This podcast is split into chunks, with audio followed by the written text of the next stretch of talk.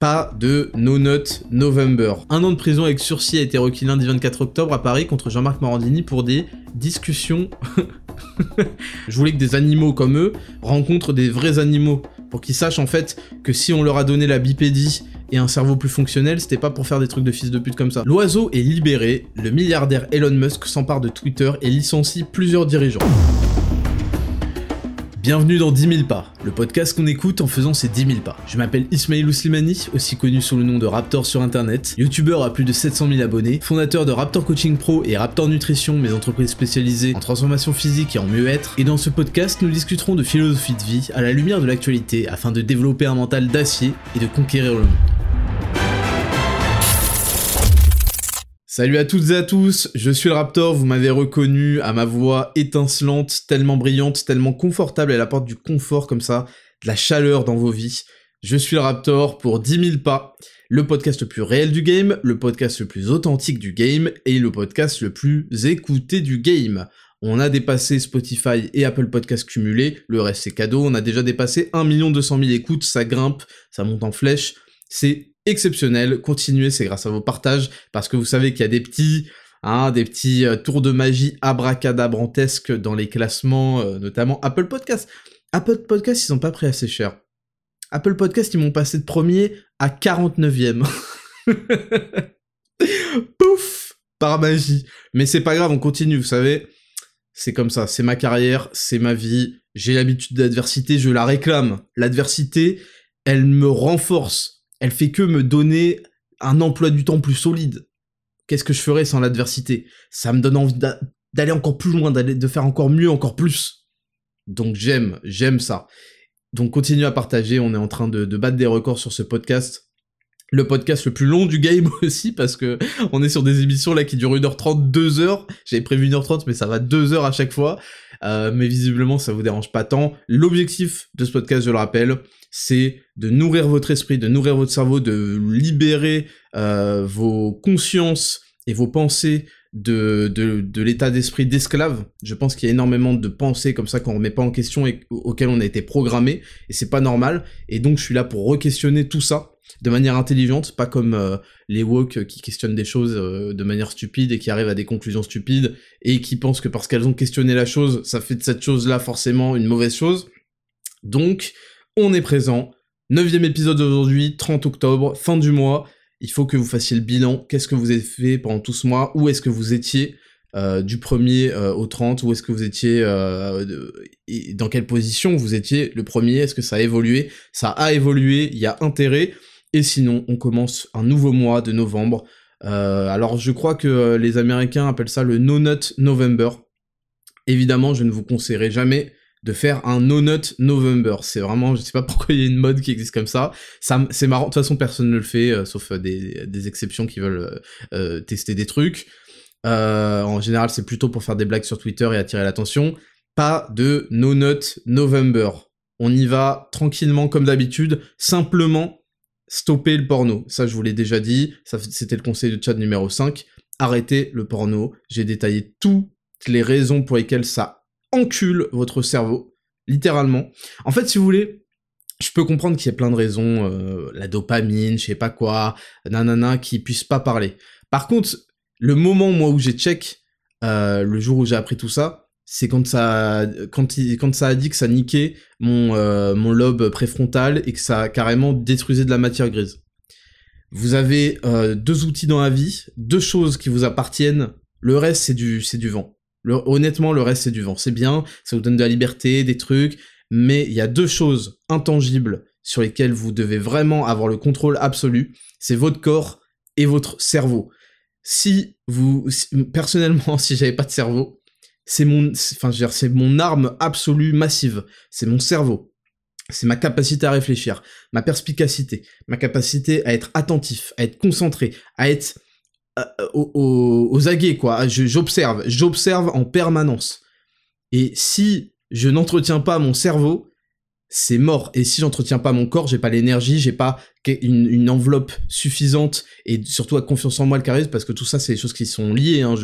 Il y a vraiment que en France qu'on a décidé de détacher euh, le cerveau au niveau euh, de, la, de la jugulaire Après, le reste n'est plus connecté. Il y a plus de sang qui, qui transfère. Il y a le cerveau tout seul. Il a un appart. Il est en duplex. Et puis il y a le corps qui fonctionne tout seul. Il a son propre sang. Il a son propre, ses propres systèmes hormonaux, etc. C'est n'importe quoi. Les deux fonctionnent de pair.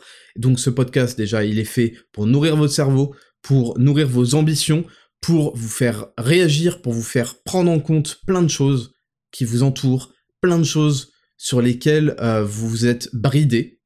Et, euh, et voilà, et donc euh, votre cerveau est super important, donc stoppez le putain de porno et entretenez votre cerveau. Entretenez-le, musclez-le comme on dit. les débiles qui disent à Thibaut InShape, quand est-ce que tu muscles le cerveau? Comme si, comme si en fait le sang mis dans les bras, enfin bref. Donc, faites les deux, soyez meilleurs, soyez au sommet, parce que vous le méritez. Ou alors vous le méritez pas, et dans ce cas-là, bon, on s'en fout. Donc voilà l'intérêt de ce podcast. Suivez-moi sur Raptor Coaching Pro pour euh, plus de conseils de Chad, pour, euh, les détails de pourquoi arrêter le porno, et sinon Raptor Podcast sur Instagram et Raptor Vesfonte, mon compte perso. Voilà, j'ai dire mon compte pro, mon compte perso. On commence directement cette émission sans plus de blabla. Une heure égale 10 000, euh, égale 7000 pas, 1h30 égale 10 000 pas. Objectif 10 000 pas minimum pour ce podcast. C'est parti, rubrique numéro 1, la semaine du Raptor, jingle. Rubrique numéro 1, la semaine du Raptor. Alors cette semaine, exclusivement, exceptionnellement, je suis pas allé m'entraîner. Vous savez que je m'entraîne trois fois par semaine, une heure. Je suis dans un entraînement assez minimaliste, mais en fait super efficace. Vous savez que moi, ma philosophie principale, c'est vraiment 80-20, loi de Pareto, le rendement maximal. 20% euh, de d'efforts vont me donner 80% des résultats. Et après, je vais aller chercher les 20 autres pourcents qui sont du perfectionnisme et ça va me demander 80% de mon reste d'énergie. Mais moi, je suis très très très euh, très très très euh, attaché à la loi de Pareto, au rendement maximal quand on veut faire plusieurs choses dans la vie. Voilà. Et donc je m'entraîne une fois par euh, trois fois par semaine, une heure. Et là cette semaine j'ai mis ça en pause. C'était un petit peu, c'était pas réfléchi. C'est juste que je me suis retrouvé à travailler énormément sur plusieurs projets sur la sortie prochaine dont je vais vous parler juste après. La sortie prochaine de Berserk et Limitless là sur Raptor Nutrition la gamme équilibre plus. Et je travaille également avec ma femme sur son nouveau projet dont je peux pas vous parler encore. Mais je me suis retrouvé à avoir beaucoup beaucoup de travail cette semaine et donc j'ai dit vas-y Ismail, tu vas mettre en pause, ça va te faire du bien parce qu'en plus euh, en, réalité j'ai même pas même cet été j'ai continué à m'entraîner au moins trois fois par semaine. Donc ça fait très longtemps que j'ai pas pris une vraie semaine de pause et ça fait toujours un petit peu de bien euh, au bout de six mois, de plusieurs mois quoi, de prendre une, semaine de pause entière pour récupérer. Et puis ça m'empêche pas de continuer à faire mes 10 000 pas, parce que ça aère le cerveau, parce que ça fait circuler la lymphe, parce que c'est une activité physique, et que malgré tout, bah, dans mon travail, je suis énormément assis, pardon, je suis énormément assis devant mon ordinateur, donc, bah, il faut bien que j'ai une activité physique, et donc je, je marche. D'ailleurs, vous m'avez demandé souvent, est-ce qu'on doit le faire en une fois? Non, vous pouvez le fractionner sur une journée, vos 10 000 pas. Moi, j'en fais un petit peu le matin, un petit peu le soir, un petit peu la journée parfois. Ça fait grimper le total, etc. Donc j'ai pris toute cette semaine off de l'entraînement, ça m'a fait du bien. On continue évidemment la diète et les 10 000 pas parce que c'est la base, les 4 œufs par jour. En réalité, j'en prends 2 à 4 parce que ça dépend. C'est toujours un peu compliqué de faire entrer ça dans la diète, mais j'essaie d'avoir toujours les œufs. Et je vous ai expliqué encore une fois dans le conseil de chat numéro 1 quel est l'intérêt des œufs et particulièrement du jaune d'œuf. Euh, donc voilà. Et j'ai utilisé tout mon temps pour travailler, pour me focus sur le prochain lancement qui est mercredi, là, mercredi 2 novembre. Je suis super excité de ça. C'est le lancement donc de la gamme équilibre plus, qui n'est pas des molécules simples comme on faisait dans la gamme équilibre, mais qui est des formules, qui sont, qui est, des formules. Euh, des formules, c'est-à-dire qu'on va associer plusieurs vitamines, plusieurs minéraux et plusieurs plantes pour obtenir un, en fait, un produit qui a un objectif précis et qui le remplit avec les meilleurs on pouvait pas faire mieux. Vraiment, je suis super content de la formulation. On on pouvait pas faire mieux. Et donc, on a Limitless, qui est un booster mental aussi, on peut l'appeler nootropique, euh, qui va en fait booster votre attention, votre concentration, votre focus, votre mémoire, votre fonction cognitive globale, votre fonction cognitive, pardon, globale, et la santé de votre cerveau sur le long terme. Ça a un effet court terme et long terme. Court terme parce qu'au bout de 20-30 minutes, vous allez sentir que vous serez plus attentif. C'est très important d'être attentif à tout dans la vie et plus concentré. Et ça, c'est quelque chose qui nous manque absolument.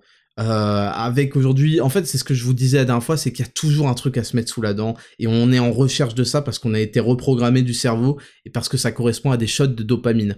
Toujours, on va aller se mettre une vidéo, se mettre une petite musique, se mettre un petit euh, scroll sur euh, TikTok ou sur Instagram. Toujours, toujours, on va allumer les réseaux. Des fois, on allume Twitter, on referme Twitter, et par mécanisme, ça arrivait à plein de gens, et ça m'arrive, et c'est hallucinant.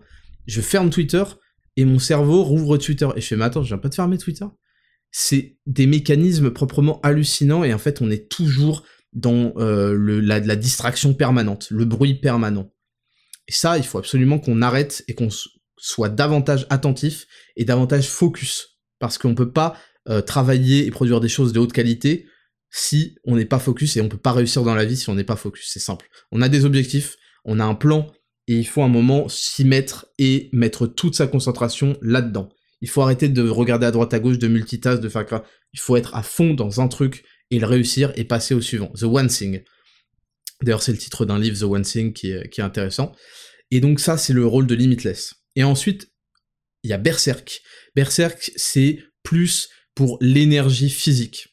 Euh, c'est l'énergie physique pendant toute la journée. On y associe du ginseng, du gingembre, de la gelée royale, de la vitamine C. Vous voyez, quand je vous dis que les, en fait, c'est le multivitamine que je voulais sans avoir des doublons avec du magnésium et d'autres choses pas intéressantes, j'ai mis ces vitamines-là et je les ai couplées à des plantes et on a obtenu des formules parfaites et en, association avec de la, du guarana. Je croyais que c'était la guarana, apparemment ça se dit les deux.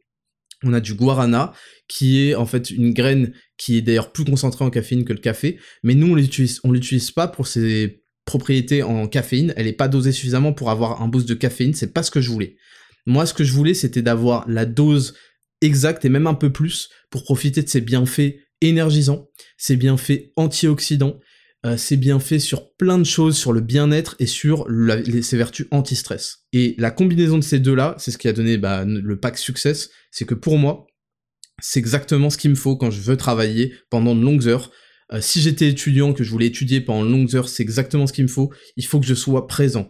Et je vous parle souvent de mes études, et la dernière fois, je vous disais, je comprends pas tous ces fils de pute. Moi, il y a un truc qui m'a énervé en école d'ingé, c'est que des types arrivaient, pour signer la feuille des présences, parce qu'il y avait une feuille des présences, que je trouve ça inadmissible et humiliant dans le supérieur, mais il y avait une feuille des présences. Et moi, je prenais la responsabilité, vous savez, en fait, si vous avez au-dessus de 30% d'absence dans une matière, vous n'aurez pas le droit au rattrapage. Moi, je prenais la responsabilité pour des matières où c'était euh, soit c'était trop tôt le matin et je, voulais dormir, etc. J'étais pas un exemple hein, d'étudiant qu'on soit bien clair, mais c'est la vie que j'ai choisi de mener.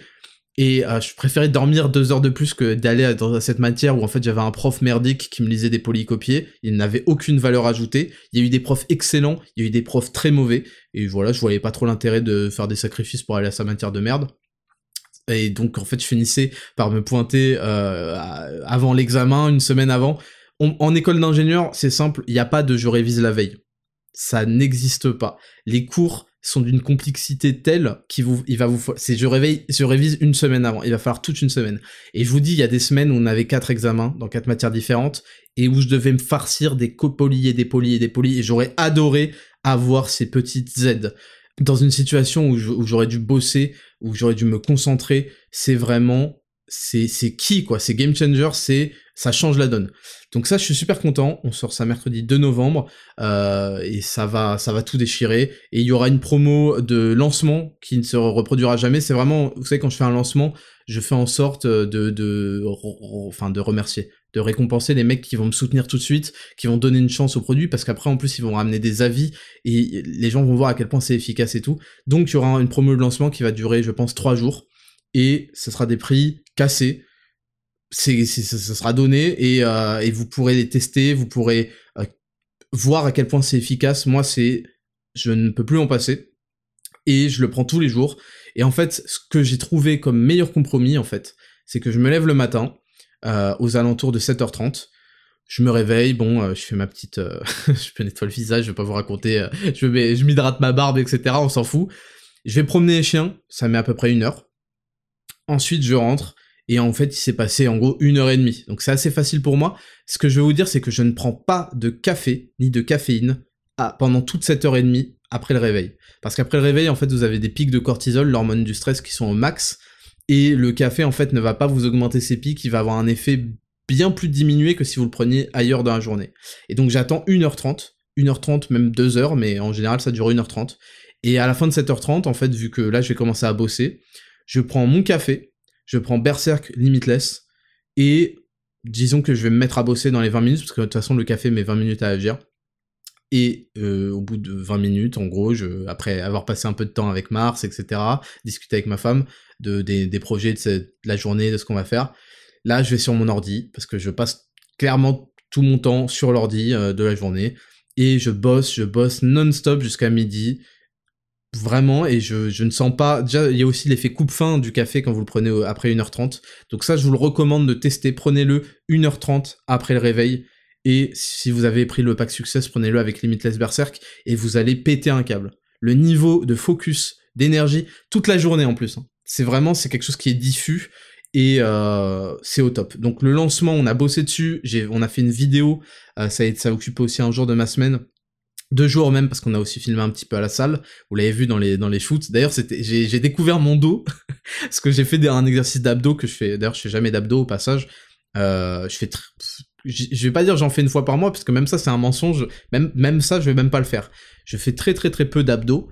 Euh, et c'est pas ça qui fait que vous avez des abdos en fait, ce qui fait que vous avez des abdos, c'est le fait que vous entraînez déjà globalement, donc votre sangle abdominal se renforce, et le fait surtout que vous avez un faible pourcentage de body fat. Et ça je vous l'apprendrai de toute façon dans le programme Zero to Hero. Je peux pas vous donner de date parce que je vais faire quelque chose d'extraordinaire, de très bien conçu, full vidéo, 100% vidéo, vraiment quelque chose de facile à regarder, pas à lire, les gens ils lisent plus les PDF, c'est un format dépassé, et c'est un format de fainéant. Et de toute façon, j'aime pas écrire, je préfère beaucoup plus parler, euh, donc ça va être exceptionnel. Et bref, et je fais cet exo d'abdos, et en fait il y avait un miroir derrière, et j'ai découvert mon dos, qui est en fait, y est, j'ai compris pourquoi j'étais à 7% de body fat, en fait j'ai le dos super super super sec, et super strié, euh, bref, j'ai halluciné. Donc, euh, donc voilà, on a, on a fait cette vidéo d'abord euh, chez moi. Vous allez la retrouver pour le lancement. Elle va être trop bien. Et, et voilà, et voilà un petit peu ma semaine. Et puis je travaille sur le nouveau site, le nouveau site. donc sera un site Shopify, super bien fait. On a reçu les derniers shoots du shooting photo qu'on avait fait une semaine avant. J'ai hâte de vous le présenter, ça va être incroyable, mais ça me demande beaucoup de travail. Et c'est ce que j'ai fait toute cette semaine. Donc voilà un petit peu pour la semaine du Raptor. Euh, il y a d'autres choses, mais je peux pas encore vous les raconter. Je vous en parlerai plus tard. J'ai super hâte. J'ai hâte de l'effet que ça va avoir dans vos vies. Euh, Berserk et Limitless, ce pack Success. Euh, le en fait c'est la complémentation idéale de ce que j'ai déjà fait. C'est cet ajout. Je trouve qu'en fait la gamme équilibre, elle s'adresse à, toute la santé en général. C'est une base en fait, c'est une base de chez base. Mais pour l'efficacité, la productivité, la santé aussi du cerveau et euh, l'énergie et le système immunitaire, parce que Berserk c'est ça, hein, c'est l'énergie et le système immunitaire, c'est un plus majeur, c'est pour ça qu'elle s'appelle Game Plus. Et là je m'adresse vraiment à tous les entrepreneurs, à tous les étudiants, euh, peut-être qui prennent pas encore de café, ça va être génial, à tous les mecs qui veulent, euh, quand ils vont au taf, ils sont vraiment intéressés par leur taf, ils veulent donner tout ce qu'ils veulent, pas comme les gens qui vont en cours pour signer des feuilles de présence moi, je préfère ne pas y aller parce que quand je vais en cours, c'est pour être 100% focus. Euh, c'est pour participer, c'est pour euh, donner de ma personne, quoi. Je vais pas perdre mon temps. À ceux qui veulent arrêter de perdre du temps, à prendre l'avantage dans la vie, l'ascendant, attendez mercredi de novembre, ça va être exceptionnel. Voilà. C'est tout pour la rubrique 1, la semaine du Raptor. On va passer à la rubrique 2, les news de la semaine. On a pas mal de news intéressantes qui vont un petit peu dans tous les sens, et on va pouvoir en discuter très intelligemment. Jingle.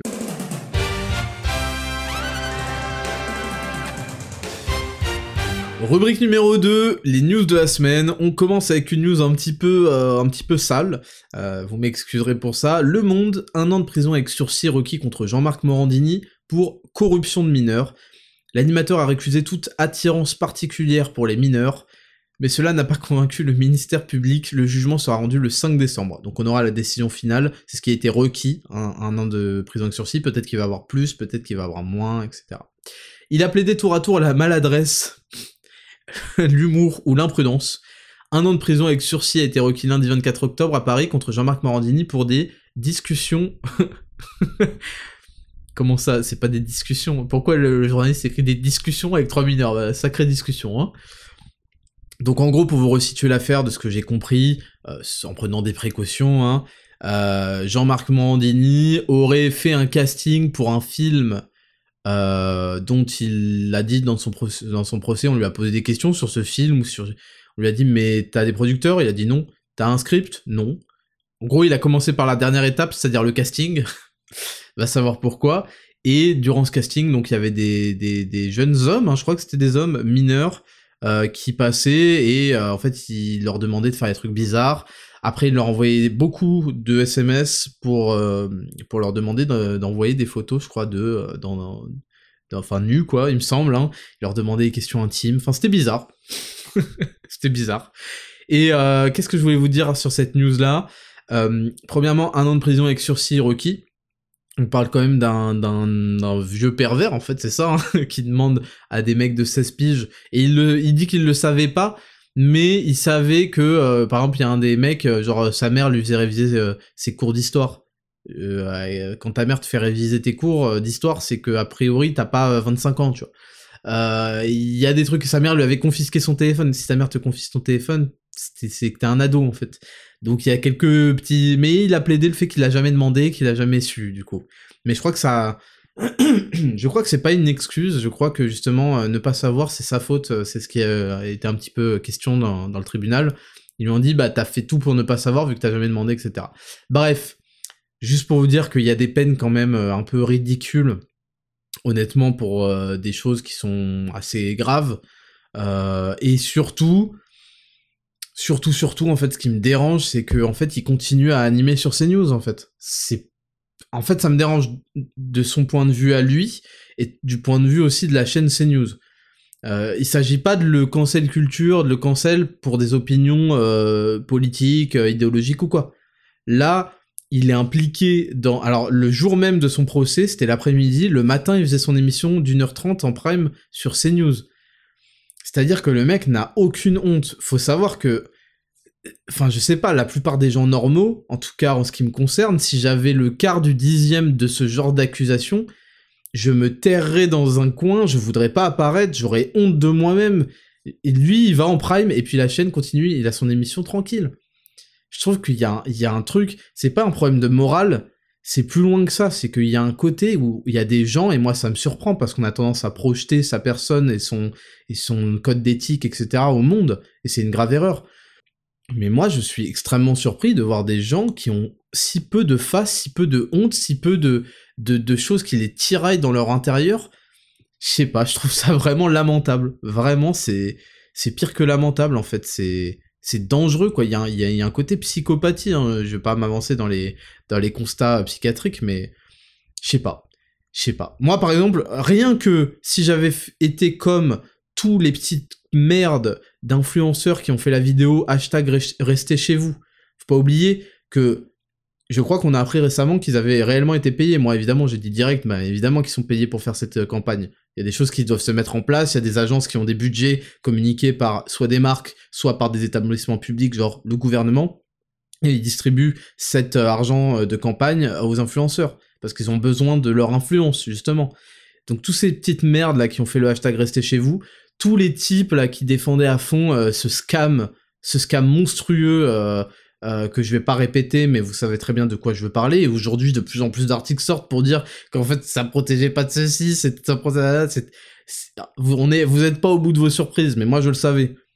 Et si j'avais été l'un de ces influenceurs à dire euh, que c'est super ou que peut-être qu'ils y croyaient sur le moment, hein, libre ou de dire euh, le pass sanitaire il, il, vous enlève pas votre liberté, il vous rend votre, il vous la rend, il vous la donne mais soit je me cache toute ma vie par honte d'avoir fait du mal et d'avoir servi un, système euh, d'esclavagisme et, de, et de destruction des libertés fondamentales, et j'en aurai honte toute ma vie, et la moindre des choses, c'est que ça sera cumulé avec des excuses publiques à tous ceux que j'ai, je, vais dire, je vais leur dire, je vais dire, je me suis trompé, à ce moment-là, j'y croyais. Aujourd'hui, je le reconnais, je me suis trompé. Euh, ça a mené à des graves euh, choses que je regrette. Euh, et j'ai participé à les mettre en œuvre par mon influence, par ma crédulité, par mon, ma stupidité. Et j'ai été dans des... J'ai été, je me suis rendu coupable en plus de harcèlement et de destruction de la vie déjà de plein de gens qui ont été licenciés, qui ont dû faire des choix, auxquels ils étaient contraints de s'y résoudre. Et j'ai participé au harcèlement et à la discréditation des gens qui disaient en fait la vérité, qui se battaient à contre-courant, etc. Je suis la dernière des merdes. Excusez-moi vraiment. Euh, et à l'avenir, double-checkez-moi, je ferai plus attention. C'est une leçon d'humilité que j'ai apprise aujourd'hui, etc. Et on n'observe jamais de la part de ces sales petites merdes une seule miette d'excuses ou de retour sur peut-être que je me suis trompé. Toujours, ils ont une boucle infinie je suis la science du moment. Si je me suis trompé, euh, c'est parce que j'ai suivi la science du moment qui s'était trompé, et ça fait partie de la science de se tromper, voilà, euh, on est scientifique, on se remet en question. Fils de pute, pourquoi tu t'es pas remis en question le moment où c'est sorti? Donc voilà. Donc ça, c'est un cadre qui est pas mineur, contrairement au contact de Jean-Marc Morandini. C'est pas du tout une petite chose pour moi. Ça a je vais pas faire de hiérarchie morale entre ce que Jean-Marc Morandini a fait et ce que ces gens-là ont fait, mais pour moi, ils ont contribué, ils ont collaboré à un système de destruction de l'économie à très grande échelle. Je rappelle que les deux dernières années, 50% de la masse monétaire en dollars a été imprimée. Alors certes, ça concerne les États-Unis, mais enfin évidemment, ça ne concerne pas que les États-Unis. En les deux dernières années, 50% de la totalité de l'histoire de la monnaie euh, en dollars a été imprimée en deux ans. 50% destruction économique, destruction psychologique, destruction morale, euh, destruction biologique, ce que vous voulez. Parce que ces gens-là ont accepté de l'argent ou accepté euh, ou accepté de, de, prendre de capitaliser sur tout ce que ça allait leur amener comme étant bien vu euh, toutes ces valeurs morales ces vertus ces fausses choses parce que c'est souvent c'est des grosses merdes dans la vie ils sont pas bons et la moindre des choses qu'on attend d'eux, c'est d'admettre qu'ils sont trompés parce que ça a mené à des lourdes répercussions et parce que, en général, bah, c'est bien de dire quand on s'est trompé, ça, ça te bonifie, ça montre que t'es quelqu'un qui est capable de te regarder dans le miroir, d'avoir de l'humilité, hein. Tous ces fils de pute là, qui croient que, euh, qui, confondent modestie et humilité, ça montre qu'on a de la, de l'humilité et qu'on cherche à être bon et en fait on cherche réellement la vérité. On cherche pas son intérêt à travers des agendas idéologiques et politiques qui peuvent nous servir à un moment et on, pourrait vendre notre pays, vendre notre société, vendre notre civilisation pour en tirer un bénéfice à ce moment-là. Ça, c'est impardonnable. Et tous ceux qui le font et qui le feront et qui l'ont fait le paieront tôt ou tard. Ça, vous pouvez en avoir ma garantie, en être sûr et certain. Et vous savez, c'est ça qui m'aide à vivre. C'est ça qui m'aide à surmonter et à me battre contre le démon et contre le diable et contre les, difficultés que la vie m'a mis dans la gueule. Vous savez ce qui m'aide et c'est pour ça que je vous dis, je vous parle de la foi sans vous faire des leçons euh, de catéchisme ou je sais pas quoi. Hein. Mais je vous parle de de parfois je vous parle du destin, je vous parle de Dieu, je vous parle de la causalité si vous préférez, de la pas de la fatalité mais du karma, de toutes ces choses là c'est ça qui apaise mon cœur et qui me donne la patience de me battre, c'est que je me dis, Ismail Raptor, tu seras récompensé et tu continues. T'es sur le bon chemin, tu cherches la vérité, t'es capable d'admettre quand tu t'es trompé, mais tu défends toujours les gens, même quand c'est à ton, enfin même, c'est toujours à mon, à mon, pas à mon déficit, je sais pas le mot exact, mais à mon détriment. J'arrive toujours à en faire quelque chose de positif parce que je suis un homme positif. J'ai réussi à construire ma carrière sur du contre-courant, pas du contre-courant parce que c'est trop bien d'être à contre-courant et on en reparlera avec Halloween tout à l'heure, mais du contre-courant quand il est justifié, quand il est là pour protéger les gens. Et euh, j'en suis fier. Et c'est quelque chose, je me convainc et je sais. Et aujourd'hui, je suis déjà récompensé. Et je me dis, continue, t'es sur la bonne voie. Et ces gens-là, ils seront punis tôt ou tard. Il y a beaucoup de gens qui m'ont fait énormément de mal dans ma vie. Je vous en parlerai tôt ou tard, encore une fois. Et je sais, et je m'en persuade, si c'est vrai, si c'est pas vrai, j'en ai rien à foutre, moi j'y crois, qui rencontreront leur destin et qui seront punis à la hauteur du mal qu'ils ont fait aux gens. C'est pour ça que mon cœur est bon et que je continue à travailler et à faire toutes les bonnes choses que je fais. Parce que je sais que, que la vie est, est, est, juste, finalement, elle est injuste, elle est dure, mais elle est juste, elle est espiègle, et elle va donner des leçons à chacun, à la hauteur des crimes qui ont été commis. Donc je vis en attendant le jour où la justice, parce que je suis un homme et en tant qu'homme, on a, on est, on est féru de justice. On, est dégoûté, on se bat, quand on est un vrai homme, on se bat contre l'injustice. On ne tolère pas l'injustice, et il y a des gens qui ont monté des armées, qui ont explosé des, des, des tas et des tas de tripes, parce qu'ils avaient un sentiment d'injustice. Donc, je continue, je persévère et Morandini peut prendre un, euh, du sursis. Je parlais pas de lui euh, dans ce que j'ai dit, mais tous ces gens-là, ils peuvent prendre ce qu'ils veulent parce qu'ils sont puissants, parce que ceci, cela, ils ont le, bras long, que visiblement en France, c'est pas très très très persécuté, hein, toutes ces affaires un petit peu sordides avec des enfants ou des ados. Euh, voilà, chacun son truc. Hein. Visiblement, la France, c'est pas son truc de, persécuter ça. La France, elle aime mieux persécuter les gens qui se défendent. On en reparlera juste après. Et je sais que, vous savez, parfois je me dis même, voilà, ça c'est une leçon de philosophie que je veux que vous reteniez. Parfois, quand des gens me font du mal, je me dis, certes, je me dis, sois patient, ils vont, ils vont le payer, et travaille, et, ton massif succès, ton succès massif sera leur première peine. Leur première peine. Vous vous souvenez la liste de la haine? Mais je me dis aussi, dans l'immédiat, leur punition la plus grande, c'est d'être coincés dans leur corps et dans leur esprit. Leur âme est coincée dedans, en fait. C'est-à-dire qu'ils sont obligés de subir leur vie minable toute leur vie parce qu'en plus avec ce genre de mentalité ils progresseront jamais. Donc je me rassure comme ça. Je sais que c'est c'est un peu euh, voilà, c'est un petit peu euh, un shoot de placebo, mais c'est comme ça que que c'est comme ça que je tiens la barre, que je tiens la route parce qu'il m'est arrivé des choses terribles dans dans dans dans dans ma vie et en particulier dans les dix dernières années.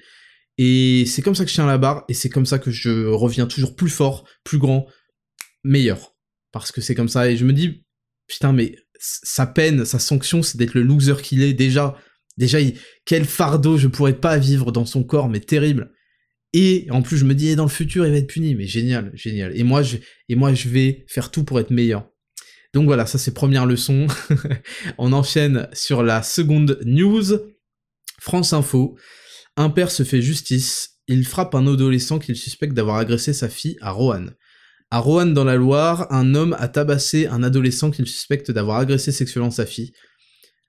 En France, on ne se fait pas justice soi-même à condamner le procureur. Alors faut préciser que sa fille a 6 ans. Ça a été oublié de préciser que sa fille a 6 ans et qu'apparemment, de ce que j'ai compris un peu de loin, euh, le mec en question, euh, bon, je vais pas, je, sais plus exactement dans quelle situation il est, mais il me semble qu'il est dans une situation un peu, on va dire précaire. Euh, mais le mec en question apparemment serait introduit dans son domicile et aurait agressé sexuellement sa fille de 6 ans. C'est absolument répugnant. Euh, c'est... c'est... En fait, quand on est dans, dans ces niveaux-là de dégueulasserie et tout, mon cerveau fait des pouf, rigole pour voir. Voilà, rigole. Voilà, détends, détends Watts, euh, tranquille. Parce que sinon, en fait, tu vas sombrer dans, l'alcoolisme et dans la dépression. Donc c'est un truc hardcore. Et en fait, qu'est-ce qui s'est passé avec lui? Et en fait, je voulais en parler parce que c'est un phénomène qui commence à se répandre. C'est que il est parti à la police.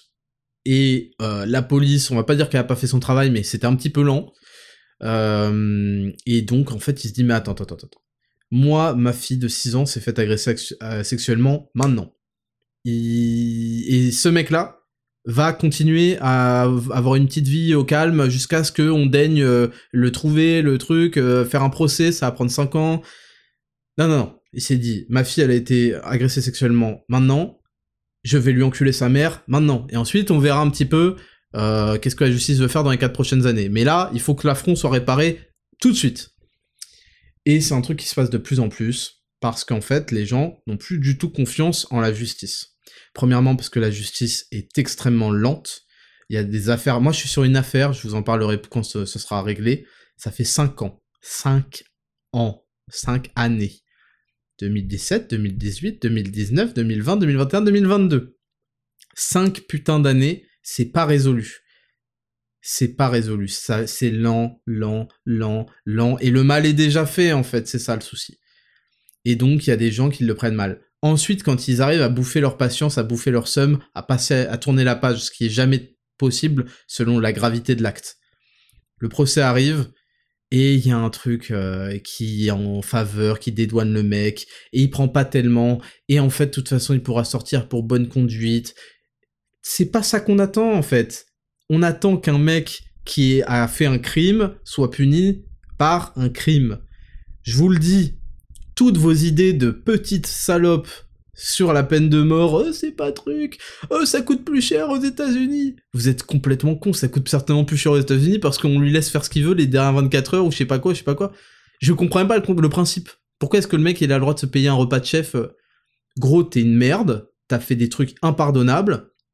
Selon le truc, tu seras pas forcément condamné à mort, hein, on, peut, on peut trouver d'autres choses. Mais par contre, il faut absolument que la peine de mort revienne parce que c'est quelque chose qui apaise les cœurs. On n'a pas le droit d'infliger une quintuple peine à une victime qui a perdu un proche, je sais pas quoi, dans des trucs crapuleux, orduriers, horribles, en, plus lui infligeant de voir le mec à qui il a, enlevé une vie, il a enlevé plusieurs vies en fait. Quand, alors là, c'est une agression sexuelle, mais c'est pareil.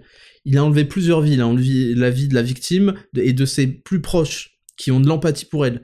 Il détruit des familles, etc.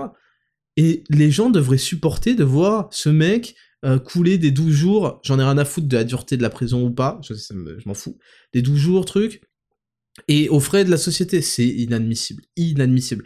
Donc, on doit pas leur faire infiler cette peine-là, et on doit soulager leur cœur, et qu'ils sachent que le mec ne récidivera jamais, ne refera plus jamais ça à personne. Et ça, il n'y a pas 36 solutions. Moi, j'ai même été, je défends la peine de mort, je la défendrai encore, euh, je vais pas dire toujours, parce que bon, on peut toujours évoluer, mais euh, j'ai même défendu de la variété dedans. Peut-être que là, j'étais un peu allé, allé loin quand je proposais aux, violeurs d'être mis, bref, pas Bon, c'était jamais des trucs trop trop violents, mais bon, c'était un rapport avec des animaux sauvages aussi. Je, voulais que des animaux comme eux rencontrent des vrais animaux, pour qu'ils sachent en fait que si on leur a donné la bipédie et un cerveau plus fonctionnel, c'était pas pour faire des trucs de fils de pute comme ça. Sinon, ils peuvent euh, retourner euh, dans le, royaume des, bêtes, des animaux, et voir un petit peu comment ils se, défendent avec des prédateurs dans leur genre. Et moi, je pense que, vu la photo de la patte d'un ours que j'ai vu la dernière fois, d'un grizzly, a priori, euh, le mec, il va y repenser deux trois fois avant, tu vois, avant de se, faire lacérer, tout simplement. Et puis en plus, ça fait de la bouffe gratos pour les ours. Enfin, si, on, si, si qu'on prenne un ours. Bref, je voulais vous dire ça premièrement, mais il y a un mais. Il y a un mais parce qu'il faut quand même étudier la piste dans toute sa nuance. L'affaire a un intérêt. Il y a quand même la question du et imagine c'est pas lui en fait. Imagine le mec qui s'est fait éclater, parce que c'est aussi l'intérêt d'un procès, etc. C'est que ça établit la culpabilité de la personne, et jusqu'à preuve de sa culpabilité, elle est présumée innocente. Imagine, c'est pas lui. Imagine, en fait, l'affaire était plus compliquée que ça, etc., etc., et... Donc, en fait, ce que je veux dire, c'est que moi, je suis contre le fait de se faire justice soi-même. Je suis pour la légitime défense, c'est-à-dire que quand on prend sur le fait le mec qui est en, cas d'agression, quoi, et eh ben, il faut se défendre, moi je suis pour ça, et on ne peut malheureusement pas toujours, euh, parce que la défense en fait en France doit être proportionnée. Or, la proportion est subjective.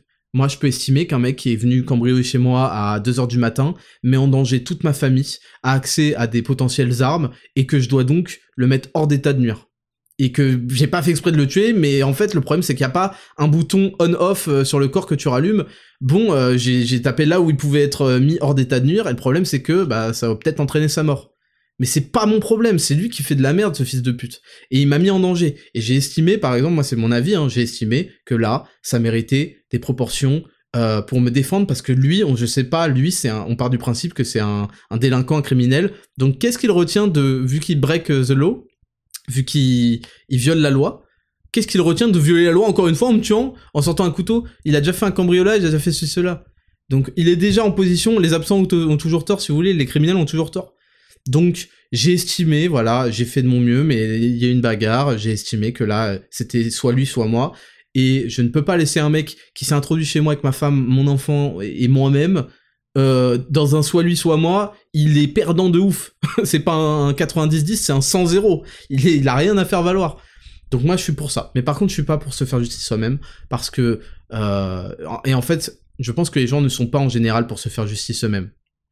Ils le sont dans ces affaires-là parce qu'ils connaissent la lenteur euh, des procès, des, même des, arrestations, que des mecs en fait on peut pas supporter qu'ils vivent encore des jours euh, on veut pas en fait. Je, je, je sais pas. Moi je, moi je peux pas. Alors pour pour ce, cette affaire-là, euh, bon voilà peut-être pas. Bon je, la connais pas dans les détails donc je sais pas ce qui s'est passé exactement. Mais pour un crime, tu tues, on te tue. Oui c'est la loi du talion, je sais pas quoi. Tu tues, on te tue. Point à la ligne. T'as enlevé une vie, tu perds une vie. Ça c'est l'équilibre des choses. Full Metal Alchimiste, ce que vous voulez. Euh, la, la, loi, les lois du, du, de l'univers Et donc voilà. mais par contre, il faut faire attention à, à pas se faire justice soi-même. Premièrement parce que ce père-là, il va prendre cher dans sa gueule, surtout qu'il l'a revendiqué et qu'il a dit j'en suis fier, etc. Et qu'en France, malheureusement, bah, il faut, euh, apprendre à fermer sa gueule et à dire oh je regrette tellement, j'aurais jamais dû faire ça, je sais pas quoi, etc. Là, il va, il va prendre cher et la France est faite comme ça. Et c'est pas forcément une mauvaise chose de ce point de vue-là parce que si chacun commence à se faire justice soi-même, il euh, y a plus de procès, donc il y a plus de, choses pour euh, savoir si vrai, démêler le vrai du faux. Et le problème en réalité, là où les gens en fait sont très supportifs euh, de ce père, et moi-même, hein, c'est parce qu'en fait on sait que la justice est trop clémente, trop lente, etc., et que c'est des souffrances amenées supplémentaires. Et je vous ajouter même un autre truc, moi je considère qu'un mec qui a été victime de par exemple d'un crime ou que je sais pas quoi dans sa famille, etc. Euh, une famille qui perd son enfant, un truc du genre, tous les mecs là dans les attentats, je sais pas quoi. Je sais que ça peut paraître bête, mais je pense qu'ils devraient être exonérés d'impôts à vie. Je sais que ça paraît en mode putain Raptor, tu penses qu'aux impôts à fiscalité Pas du tout. C'est parce que l'impôt, pour moi, c'est une forme de soumission, c'est une forme de solidarité dans une certaine mesure, mais tout le reste, c'est n'importe quoi en France, c'est une forme de soumission à l'État, et c'est une forme de je te paye pour tout le service rendu. Et la plupart du temps, euh, dans les dernières affaires qu'on a vues, on voit que c'est des défaillances de l'État. Et je pense que quand on a affaire à des défaillances de l'État, les familles devraient être exonérées de cette humiliation de payer l'impôt. Si on me tue mon enfant par un mec sous OQTF, je sais pas quoi, je, je, je, enfin, c'est plus possible en fait. C'est une humiliation alors qu'on t'a tué ton enfant parce que l'État était défaillant on t'oblige et on vient même te faire des rappels et des majorations. Ça va pas ou quoi? C'est pas possible. Donc bref, voilà, je lance un petit peu euh, cette idée et je vous laisse y réfléchir. On va passer à la dernière news de la semaine qui vient de TF1. Euh, bon, évidemment, c'est la news worldwide, mondiale. L'oiseau est libéré, le milliardaire Elon Musk s'empare de Twitter et licencie plusieurs dirigeants. Le milliardaire Elon Musk a pris le contrôle du réseau social Twitter vendredi, donc c'était vendredi 28 octobre 2022. La transaction aurait coûté 44 milliards de dollars. Il veut notamment ça me fait rire. Parce qu'en fait, il y a un niveau en gros de chiffres sur, euh, sur un compte et tout, sur. Enfin, c'est pas quelque chose qu'il a sur son compte. Hein. En fait, tout ça, c'est de l'argent qui est créé. C'est même pas. on a un niveau d'abstraction là pour l'argent où les choses n'ont plus aucun vraiment sens. Euh, bon, ok, 44 milliards, truc. Bref. Il veut notamment assouplir la modération des contenus. Donc, je voulais vous parler de cette news pour euh, vous donner un petit peu mon opinion là-dessus. Euh, premièrement, c'est une excellente nouvelle. Ça sert à rien de faire le rabat-joie, je sais pas quoi. On va y revenir après sur les, choses où il faut pas s'y attendre non plus. Mais c'est une excellente nouvelle. Quel souci en fait avec les réseaux sociaux? C'est pas qu'on n'a pas le droit de dire des trucs giga racistes. Ça, c'est de la merde. C'est naze. Tout le monde s'en fout. Ah, je parle de vraies choses giga racistes. Hein. Je parle pas d'émettre une opinion euh, comment euh, sur euh, l'immigration, sur ce genre de choses. Ça, c'est malheureusement c'était intégré dans les opinions racistes. Euh, c'est pas ça l'intérêt en fait de que on s'en fout, c'est de la merde. Euh, les gens qui disent des choses super racistes, ça ne reflète pas une bonne image d'eux. On les voit pas comme des super héros. Euh, ça, c'est un peu comme quand vous dites euh, des, des, choses complètement stupides, genre la gravité n'existe pas, je sais pas, bon la Terre est plate, ce genre de choses bon, vous avez le droit de les dire, mais euh, c'est pas. bon, bah, trouve-moi un modèle plus, plus, qui marche mieux que la gravité, fils de pute. Bon, tu, d'accord. Quand tu l'as fait, tu, on va le soumettre euh, au, comité international de physique, ok? T'auras peut-être le prix Nobel. Bon, bref. Donc, pour moi, quand on dit des stupidités, je suis pas contre qu'on les dise. Euh, mais ça me dérange pas parce que je sais qu'elle renvoie une image négative de la personne qui l'a dit. Donc, voilà. Euh, non, l'intérêt, en fait, et c'est là où les réseaux sociaux se sont rendus coupables de contrôle d'opinion, c'est que ils, ont procédé à la censure euh, totale, même à l'exclusion de certains comptes. Euh, je vais pas parler de Donald Trump, hein, on y reviendra juste après. De d'opinions considérées comme fake news. Encore une fois, les fake news, je suis pas pour leur propagation à tout va. Par contre, je suis pour l'éducation des gens à demander des sources ou à faire encore mieux, à aller googler par eux-mêmes. Des fois, il y en a, ils me gavent. Ah, c'est quoi la source truc? Tape ce que je viens de te dire sur Google. Si tu trouves des trucs qui ont l'air satisfaisants, c'est que c'est vrai. Si tu trouves que des trucs qui disent le contraire, bah peut-être que les sources sont merdiques elles-mêmes, hein, parce que c'est bon, hein, avoir une source France Info, ça va aller 5 minutes, ou Check News, hein. voilà, peut-être fais-toi ta propre opinion. Voilà, moi je pense qu'il faut éduquer les gens à se faire, à essayer de réfléchir par eux-mêmes, se faire leur propre opinion, etc. C'est pas du tout ce qu'ils veulent eux. eux, ils étaient en mode, on va censurer euh, euh, toutes les opinions qui ne vont pas dans le sens où euh, on veut que ça aille, où l'agenda politique, ou, les, ou certaines forces de contrôle veulent que ça aille, pour créer une réalité en fait qui parallèle, qui n'existe pas, une réalité fictive, où tout ce qu'on va dire est fait consensus et vrai. Et tous les autres, c'est on va les supprimer ou sinon on va les discréditer, c'est des anti-vax, des, anti des complotistes, des je sais pas quoi, je sais pas quoi, je sais pas quoi je suis pour le, dialogue, etc. Et donc, faut confronter les points de vue. Et à ce moment-là, on va voir, toi, euh, jusqu'où tu peux répondre à la question pourquoi, combien d'arguments t'as. Ah ouais, tu dis ça, pourquoi? Ok, mais pourquoi? Pourquoi? Etc. Et on va voir jusqu'où ça va. Et or, on a vu que euh, les précédentes années, euh, les réseaux sociaux ont fait de la censure massive. Je parle pas que des deux dernières années, je parle vraiment des précédentes années. De la censure massive d'opinion. Ce qui fait que dans l'environnement d'opinion, quoi, on n'a que un son de cloche qui résonne, résonne, et a des résonances en plus dans tous les médias, etc. Et on fait taire en fait tout avis, euh, tout avis euh, opposé, ce qui crée des réalités fictives, totalement fictives, et ce qui contribue à euh, créer une opinion, à contrôler l'opinion. Vous pouvez contrôler l'opinion en contrôlant ce que les gens disent, ça me paraît évident. Donc ça c'est la première chose, c'est la première chose, raison pour laquelle c'est une très bonne nouvelle. parce qu'en fait, la censure des opinions est extrêmement dangereuse. Et ça, ça vaut tout l'argent du monde. 44 milliards de dollars, je sais pas quoi, ça vaut tout l'argent du monde, ce genre de puissance, de pouvoir. Évidemment, il n'y a pas que Twitter, hein. il reste Facebook, Instagram, YouTube, YouTube en particulier, euh, Twitch, etc. Euh, donc ça c'est la, principale bonne nouvelle, c'est intéressant. Vous remarquerez qu'il a licencié plusieurs dirigeants immédiatement en arrivant, ce qui est fondamental. Tu peux pas arriver et travailler avec l'équipe actuelle qui est certainement remplie de gens qui ont contribué, comme euh, tous les influenceurs dont je vous parlais, mais euh, là qui ont contribué à rendre cette plateforme comme elle est. Tu dois dégager les cadres de la, enfin de, du précédent gouvernement quoi. C'est obligé, c'est obligé. Donc c'est une très bonne décision qu'il fait. Et là où je veux juste mettre des petits des petits euh, des petits bémols quoi c'est premièrement là je vous parlais de dire des trucs super racistes je sais pas quoi euh, qui ne sont jamais euh, comment qui ne mettent jamais en valeur celui qui les dit hein. c'est que de toute façon et c'est pour ça que je crois qu'un des ministres français a fait le cacou pour dire ah c'est quand même nos, nos lois oui en fait vous êtes toujours citoyen français ou de je sais pas où et vous êtes toujours soumis dans votre dans votre expression pour le peu que vous soyez pas anonyme, hein, si vous êtes complètement anonyme, bon voilà, vous échappez à ça, mais je vous dis, ça vous rend pas très intelligent de dire des choses comme ça, mais vous êtes toujours soumis à la loi, donc euh, la loi française, c'est-à-dire que c'est un délit de dire certaines choses, certains trucs. Ça, c'est premier appel, et même si vous avez le droit de le mettre sur Twitter et que Twitter supprimera pas, vous pouvez être, euh, être attaqué en justice dans votre pays, ça c'est évident, donc c'est quand même une, des limites. Euh, voilà, maintenant, est-ce qu'elle est légitime ou pas, ça c'est un autre débat. Et la deuxième chose aussi, c'est que Twitter reste Twitter. Twitter, c'est un réseau ultra toxique qui n'apporte pas grand chose honnêtement.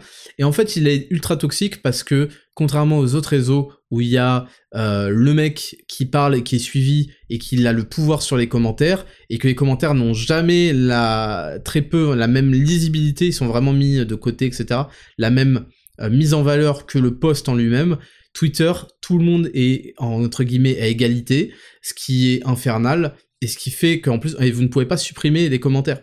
Donc ça veut dire qu'il y a des gens qui peuvent passer leur journée euh, à venir vous insulter à chacun de vos tweets, et bon, vous pouvez les bloquer pour qu'ils ne viennent plus, mais etc. etc. Et c'est quelque chose qui est très dérangeant et, euh, et qui est qui rompt totalement toutes les autres règles de la vie en fait et euh, parce que évidemment, vous savez qu'en plus sur Internet, les gens ne parlent pas comme dans la vraie vie. Hein, ils se permettent énormément de, de, choses, de manque de respect, qui se permettraient pas. Le, le... c'est pas le quart du dixième, c'est rien du tout, c'est zéro quoi dans la vraie vie. Et je trouve ça extrêmement extrêmement toxique. Et à titre personnel, je ne vois plus l'intérêt du tout de Twitter. Voilà, j'aime beaucoup Instagram pour la proximité que ça donne, etc. Et la, la, le côté positif que ça amène. Et je vous dis, votre environnement est super important. Et Twitter, c'est super négatif. C'est pas des choses où on peut construire beaucoup de choses, honnêtement.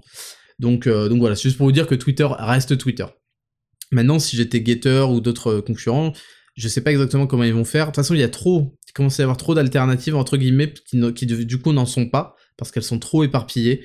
Et il faudrait, c'est bien d'avoir des, des, concurrents, mais il faut des concurrents valables et solides. Et malheureusement, quand on les multiplie, bah, ils peuvent pas tenir le coup face à Twitter. Donc j'ai hâte de voir la suite sur la politique de, de ces gens-là. C'est tout pour la rubrique numéro 2.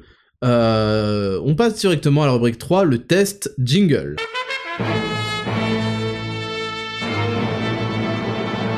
Rubrique numéro 3, le test. Alors c'était cette semaine un test un petit peu particulier, euh, je me suis dit que c'était Halloween, euh, qu'on allait faire un spécial Halloween, et j'ai été surpris des réponses, donc je vais vous lire le test de cette semaine. C'était pas vraiment un test, c'était Racontez votre soirée d'Halloween la plus pourrie slash what the fuck qu'on rigole, pas de mythomanie, on lira les histoires les plus rocambolesques au prochain podcast. Et euh, bon, moi je me suis dit que ça serait, euh, ça serait marrant, qu'il y aurait des anecdotes intéressantes. Il y en a eu, en a eu des pourris, mais ça c'est normal. Mais ce qui m'a frappé en premier, c'est de voir à quel point il y a des gens qui ont dit je fête pas Halloween, euh, c'est une fête satanique, c'est de la merde, je suis jamais allé en soirée Halloween, c'est de la merde. Et c'est vraiment, ça m'a, étonné, ça m'a surpris, j'ai pas compris en fait. Alors, je, je comprends la philosophie à travers se dire, c'est euh, la fête des morts, on se déguise en trucs horribles, c'est, c'est, on, voit de la chair, des gens qui boivent du sang, truc. Donc, dans la symbolique, je peux comprendre euh, que peut-être que ça peut dépasser euh, le, ce qu'on peut, l'image un peu naïve qu'on peut se faire d'Halloween, peut-être. Je peux le comprendre. Mais par contre, détendez-vous en fait. détendez-vous. Euh, en fait, Halloween, c'est rien de plus qu'une soirée à thème. C'est une soirée à thème euh, spéciale euh, déguisement de vampires, de créatures, de trucs. Pas plus. Et encore, on peut faire des, déguisements même. Enfin, pas plus en fait. Genre, quand j'allais en soirée Halloween, on fait pas des rituels sataniques où on danse autour d'un enfant égorgé et d'un verre de sang. c'est pas ça. C'est juste une soirée à thème où on se déguise selon le thème.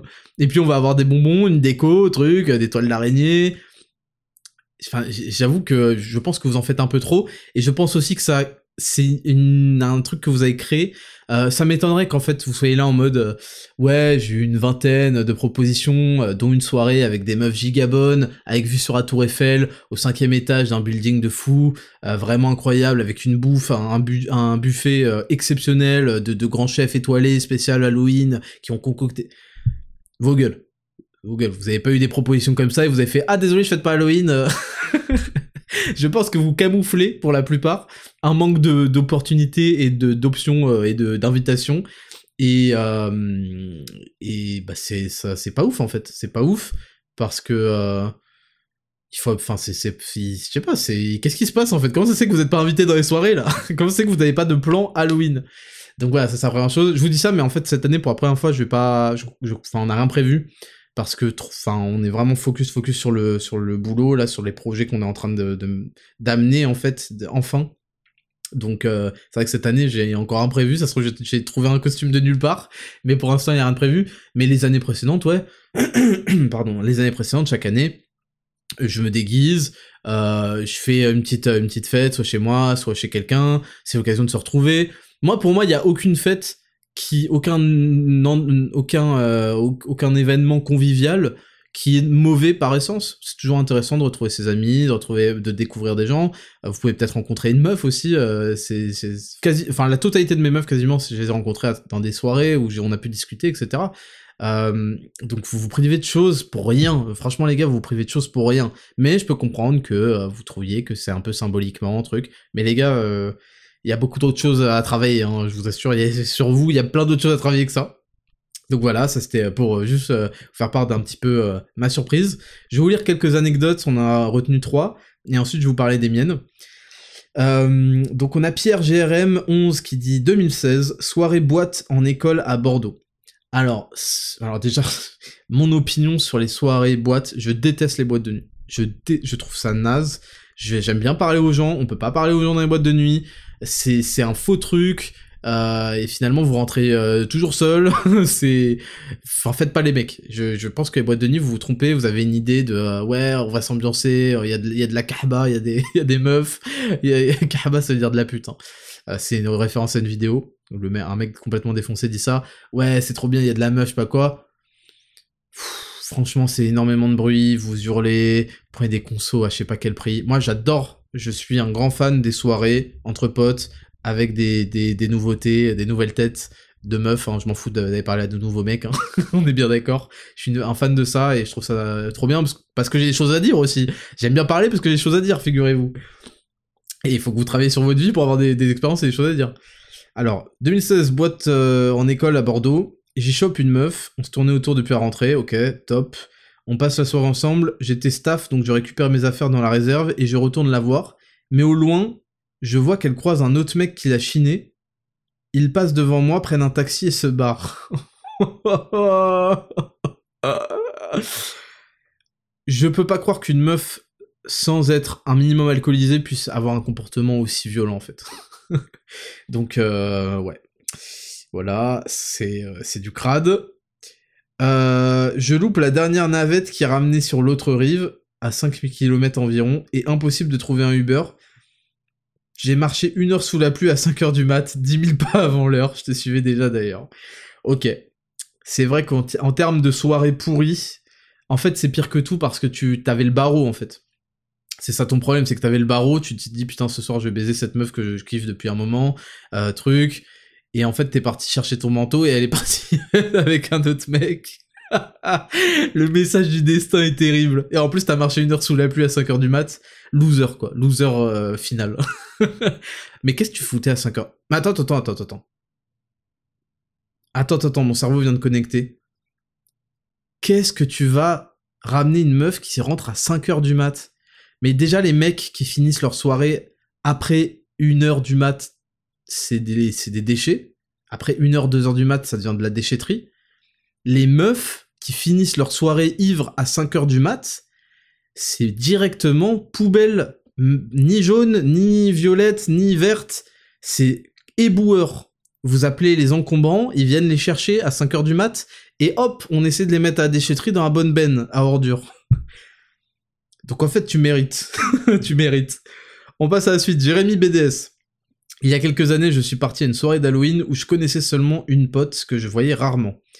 Comme j'avais pas mon permis à l'époque, alors déjà, c'est c'est un pari. Hein. Aller dans une soirée où vous connaissez qu'une seule personne, c'est l'assurance que vous allez la coller pendant tout le truc. Donc c'est un pari un peu risqué, hein, et il vaut mieux être avec un mec, c'est compliqué. Honnêtement, c'est compliqué. Avec une meuf, c'est bien parce que ça te fait un social proof, une preuve sociale, qui te permet après d'aller parler à des groupes avec des meufs sans passer pour un mec chelou. Euh, avec un mec, vous allez rester ensemble toute la soirée, ça peut être compliqué, enfin c'est, un pari risqué. Hein. Euh, comme j'avais pas mon permis à l'époque, déjà j'ai mis presque deux heures dans les transports pour y aller. en plus y aller tout seul. Enfin arrivé sur place, deux heures dans les transports. Enfin arrivé sur place, je vois que tout le monde est atterré. Certaines filles sont même en larmes. Ma pote m'explique que des gens qui devaient venir se sont fait agresser dans le RER. E Ils se sont fait dépouiller et un d'entre eux a même gagné un KO au passage en plus de finir à l'hosto. Du coup, grosse ambiance pourrie. Et ça commence à discuter de prendre un taxi. Je vous ai dit, faites attention les soirs de fête. Hein. Faites attention les soirs de fête. C'est là où c'est le plus dangereux. Du coup, grosse ambiance pourrie et ça commence à discuter de prendre un taxi pour environ 150 balles pour aller les réconforter. je connais personne donc j'ose pas dire non. ah T'aurais payé un, taxi, tu serais cotisé alors que tu connais même pas les gens. C'est ta soirée de merde, quoi. Je connais personne, nana, donc j'ose pas dire non, surtout que la situation est quand même pas super cool. Dieu merci, le plan est annulé, et je passe juste une soirée avec une ambiance complètement merdique avec mon déguisement de clochard. J'ai bien évidemment dormi tout seul. et j'ai fait mes deux heures de transport pour rentrer le lendemain. Bah oui, mais FDP, je t'avais dit, hein. T'avais dit que c'était un pari risqué, que ça puait la merde. De toute façon, ça aurait pué la merde, je te dis. Donc, euh, donc voilà, grave erreur. En fait, t'as voulu quequer pour une meuf, t'as voulu faire le canard artichaut. Et euh, en fait, vu qu'elle en avait rien à foutre et que les émotions n'étaient pas là jour même, bah t'as quequé en fait, t'as perdu ton temps. Et voilà, ça te servira de leçon. Pierre Deletraz, quand j'étais enfant, premier Halloween avec mes cousins, au moment où ça commençait à devenir populaire en France. On habitait à la campagne, on est revenu de notre tournée avec du beurre. Putain, un litre de lait et, un reblochon. les gens étaient juste pas prêts à ce moment-là. C'est marrant, ça, c'est ça, c'est marrant. En vrai, c'est marrant, euh, c'est mignon même. C'est mignon que euh, à la campagne ou je sais pas où, on donne genre des œufs ou des trucs comme ça. C'est plus, c'est plus sain que, que des bonbons. Bon, on n'a pas pris d'autres anecdotes. J'ai fait le tour des gens qui euh, refusent catégoriquement de fêter Noël parce que c'est une fête américanoïde, capitaliste, je sais pas quoi. Aïe aïe aïe aïe aïe. Je vous le dis, si vous aviez 20 opportunités avec que des meufs gigabonnes vues sur la tour Eiffel au cinquième étage avec des chefs étoilés qui vous font un buffet que vous étiez invité, vous commencerez pas à faire de la flûte, hein, bande de petits menteurs. Donc je vais vous raconter un petit peu mes anecdotes, parce que j'en ai quelques-unes d'intéressantes, de très intéressantes même. Alors moi, dans la ville où j'habitais, euh, en périphérie parisienne, euh, c'était... Euh, j'aime bien parce que parenthèse, mais je me souviens à chaque fois quand on allait euh, quelque part dans la France ou en voyage, euh, on disait ah tu viens d'où? On disait toujours ah ouais je viens de Paris, je viens de Paris, là, alors qu'on vient pas du tout de Paris et qu'on fait les mecs parce que j'ai des potes hein, qui font les mecs ouais Paris c'est de la merde ouais euh, moi je préfère être au calme en banlieue mais FDP quand tu vas à l'étranger quand tu vas ailleurs tu fais ouais I'm from Paris sale petit con va Donc, arrête de faire l'ancien, t'es pas du tout fier de ta ville de clochard, t'es pas du tout fier de ta ville de banlieue, tu dis je viens de Paris, donc ça c'est première parenthèse fermée. Donc dans ma, dans ma petite ville euh, de, de, banlieue parisienne, euh, c'était énormément euh, stylé Halloween quand j'étais petit. Tous les petits le faisaient, tous les enfants de, de, la ville le faisaient. moi je me déguisais, j'allais le faire avec mes sœurs, avec des amis aussi, en groupe. Euh, et puis on allait, on allait sonner à chaque porte, des bonbons, trucs ou un sort. Euh, on avait notre petit déguisement, notre petit maquillage de sorcière ou de je sais pas quoi, euh, et puis notre chapeau, truc, enfin, c'était trop bien. Franchement, j'en ai des souvenirs que c'était trop bien. J'adorais fêter Halloween, on allait tous se réclamer des bonbons, on venait avec un gros hama et on essayait de le manger pas trop vite le soir même. Et puis, en fait, en grandissant un peu plus dans l'adolescence, j'y allais que avec des potes, et pareil, on passait un super moment. Euh, c'était, on, va dire vers 11-12 ans, on passait un super moment. Euh, euh, on se déguisait, on allait toquer aux portes. Et après, on abusait un peu, mais je pense qu'il y en a plein qui l'ont fait. C'est qu'on avait aussi des œufs. et quand on passait devant une maison avec euh, un putain euh, de des, rats là qui qui, euh, fermaient leur volet. je vous dis ça, mais moi mes parents ces rats ils le faisaient. en fait au début ils donnaient au premier, ils donnaient tout ce qu'ils pouvaient. J'aurais dû leur donner un demi paquet et tout. Et ensuite ils fermaient les volets et tout et fallait plus sonner. Et des fois on mettait un mot sur la porte, des fois non. Et bref quand on voyait ça et tout, on était dégoûtés. Et donc on avait des œufs et en fait, bon, je suis pas fier de moi, mais on les lançait sur les maisons en fait. voilà, ça leur apprendra. On lançait deux trois œufs sur leur maison et ça leur apprendra à pas donner de bonbons. et bref, c'était un super moment et on faisait le tour des trucs. Et puis c'était vraiment trop bien et, et toute la ville le faisait. Et puis il y a eu cette année, cette année, cette année où je sais plus on avait quel âge, peut-être 13 ans. Ça a été la dernière année d'Halloween pour toute la ville il y a eu cette année où des gens ont commencé à se faire raqueter. Et en fait, il y avait des racailles qui sortaient et qui raquettaient les mecs. Et t'as un mec, je me souviens, il s'était fait raqueter sa PSP. Parce qu'à l'époque, la PSP, c'était a big thing. Il n'y avait pas encore l'iPhone et tout. Il s'était fait raqueter. Il y avait l'iPod Nano, euh, l'iPod 3G, euh, je sais pas quoi. Mais il n'y avait pas l'iPhone. Il s'était fait raqueter sa PSP. Il y en avait d'autres qui avaient dit que c'était fait frapper et tout.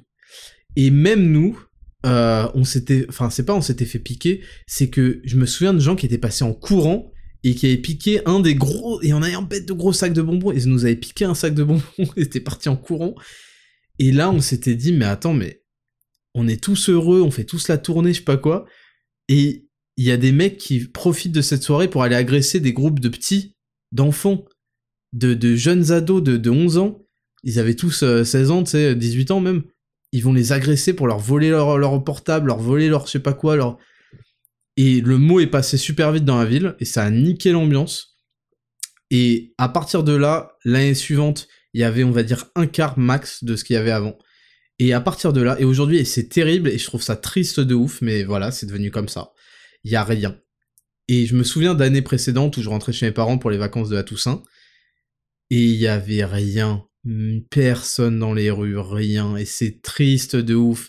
Pour ça, je vous dis, oui, Halloween, satanique, je sais pas quoi, on s'en fout, franchement, c'est pas le sujet. Vraiment, je trouve que c'est pas le sujet. Ça apporte de l'ambiance, c'est une ambiance un peu, euh, tout le monde est content, truc, il y a, mais ça, on en a été privé, et c'est con, hein, il y a des choses beaucoup plus graves que d'être privé de son petit Halloween, mais c'était une des premières conséquences de la racaillisation totale de ce pays, et on en a été privé, et aujourd'hui, il y a rien, il se passe rien dans ma ville, dans d'autres villes, rien, parce qu'en fait, il y a des mecs qui guettent toute la soirée pour voir qui vont euh, raqueter. Et c'est terrible. Et j'ai vu même des gens qui euh, étaient obligés de faire Halloween avec leurs parents, quoi. Et il le, faisait pas des petits, hein, des, assez grands. Ça n'a plus aucun intérêt, les, parents sont là pour surveiller, et, même, j'ai vu même des parents se faire embrouiller, tu vois. Donc, euh, terrible. Voilà la première anecdote. Sinon, deuxième anecdote, mais je voulais déjà raconter, c'était le genjutsu.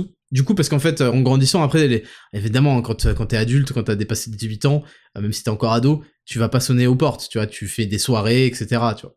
Enfin, même avant. Et, euh, je me souviens d'une soirée Halloween, donc euh, où il euh, y a toujours quelqu'un qui arrive à voir sa baraque ou quoi. Et, euh, y a, y a, c'était l'histoire du genjutsu là dont je vous ai parlé. C'est-à-dire qu'il y avait une meuf, on était à fond et tout. Et puis, je sais pas, il s'est passé quoi, minuit a sonné, et s'est transformé en citrouille, et tout son maquillage est parti.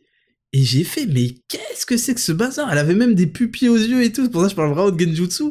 Tout était faux. Et j'ai fait, mais, mais, j'ai été trompé. J'ai fait, pourquoi j'ai pas un pote qui m'a mis du chakra pour euh, perturber mon chakra et sortir de cette illusion?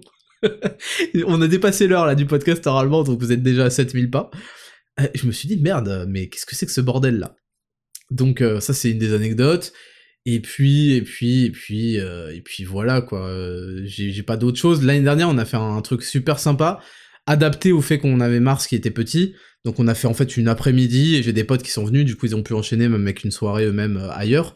Et puis on avait on avait fait des grosses dépenses hein, parce qu'on on a, je, voulais vraiment avoir des, trucs, euh, des, je voulais avoir un beau décor, de la belle bouffe. On avait pris des beaux cupcakes euh, de je sais plus quelle marque, putain, mais c'est une super boutique à Paris qui est vraiment spécialisée là-dedans et qui avait fait des super beaux trucs. J'avais mis la photo sur euh, sur Insta et tout. Et moi, je kiffe en fait, je kiffe. Je trouve que c'est c'est bien de, j'ai pas envie de louper des occasions de faire la fête, de célébrer avec mes amis, avec avec mes proches, parce que on va tous mourir. Toute l'année, je la passe à travailler comme un bâtard. Euh, je à m'entraîner comme un bâtard, à performer comme un bâtard, et j'ai envie aussi de kiffer. On va tous mourir et on, vivra, on retiendra ces expériences-là. Donc c'est important de, je sais pas, de pas se mettre des barrières stupides, je pense, et de, et de kiffer, profiter de la vie. Et il y a des temps pour tout, et je trouve que c'est bien Halloween. Voilà, moi c'est mon opinion. Je réfléchis à d'autres anecdotes.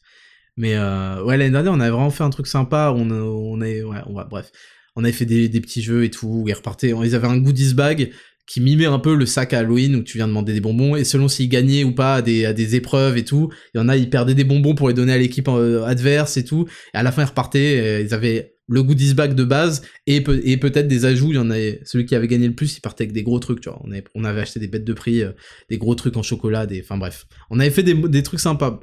Et voilà, c'est tout ce que j'ai à dire pour cette rubrique le test un peu exceptionnelle, un peu particulière. On va passer à la rubrique numéro 4 et Raptor. C'est parti, jingle.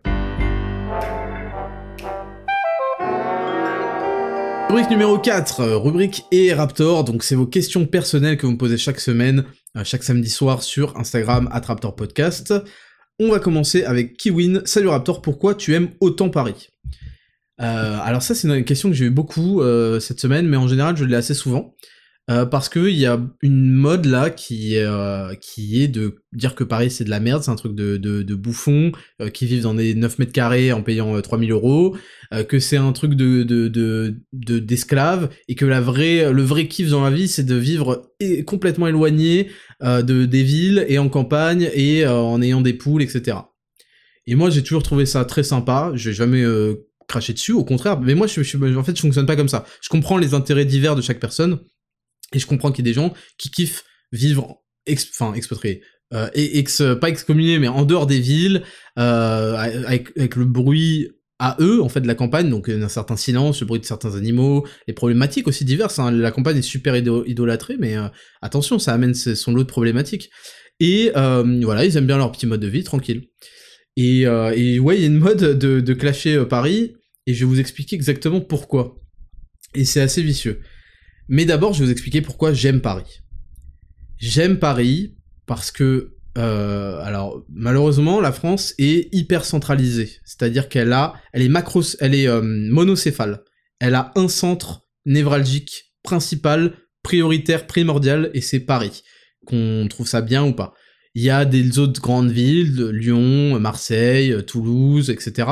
Mais elles ne sont pas du tout, du tout, du tout, du tout de l'envergure de Paris pour euh, pour bon je suis jamais allé à Lyon euh, bon ça j'ai vécu à Toulouse donc je sais de quoi je parle à Paris il y a une effervescence. Et vous savez que l'environnement, c'est quelque chose qui est fondamental. Je vous ai parlé de l'environnement direct, vos proches, vos amis. Vous ne pouvez pas vous entourer de losers sans, euh, sans les insulter ou quoi, mais vous pouvez pas vous entourer de gens qui euh, n'ont pas les mêmes objectifs dans la vie, les mêmes standards, etc. que vous, sans être influencé par ça et finalement bah, être bloqué dans votre volonté de vous élever. Et donc on est, je dis, euh, je répète souvent, on est la somme des cinq personnes avec lesquelles on traîne le plus, et vraiment l'environnement vous sous-estimez, mais ça fait 80% du taf. Si vous avez les bonnes fréquentations, les bonnes personnes autour de vous, le bon état d'esprit, les bonnes discussions, parce que si vous passez autant à avoir des discussions toxiques, à parler de soit de choses inintéressantes, soit à toujours parler en négatif de ah t'as vu ça c'est de la merde ça, t'as vu ça euh, l'actualité ceci cela des gens, hein, critiquer, à parler, euh, vous pouvez pas parler de manière positive de comment vous vous allez kiffer votre vie et améliorer votre vie. Et ça vous, faut que vous trouviez impérativement. Il y a deux choses que vous devez faire.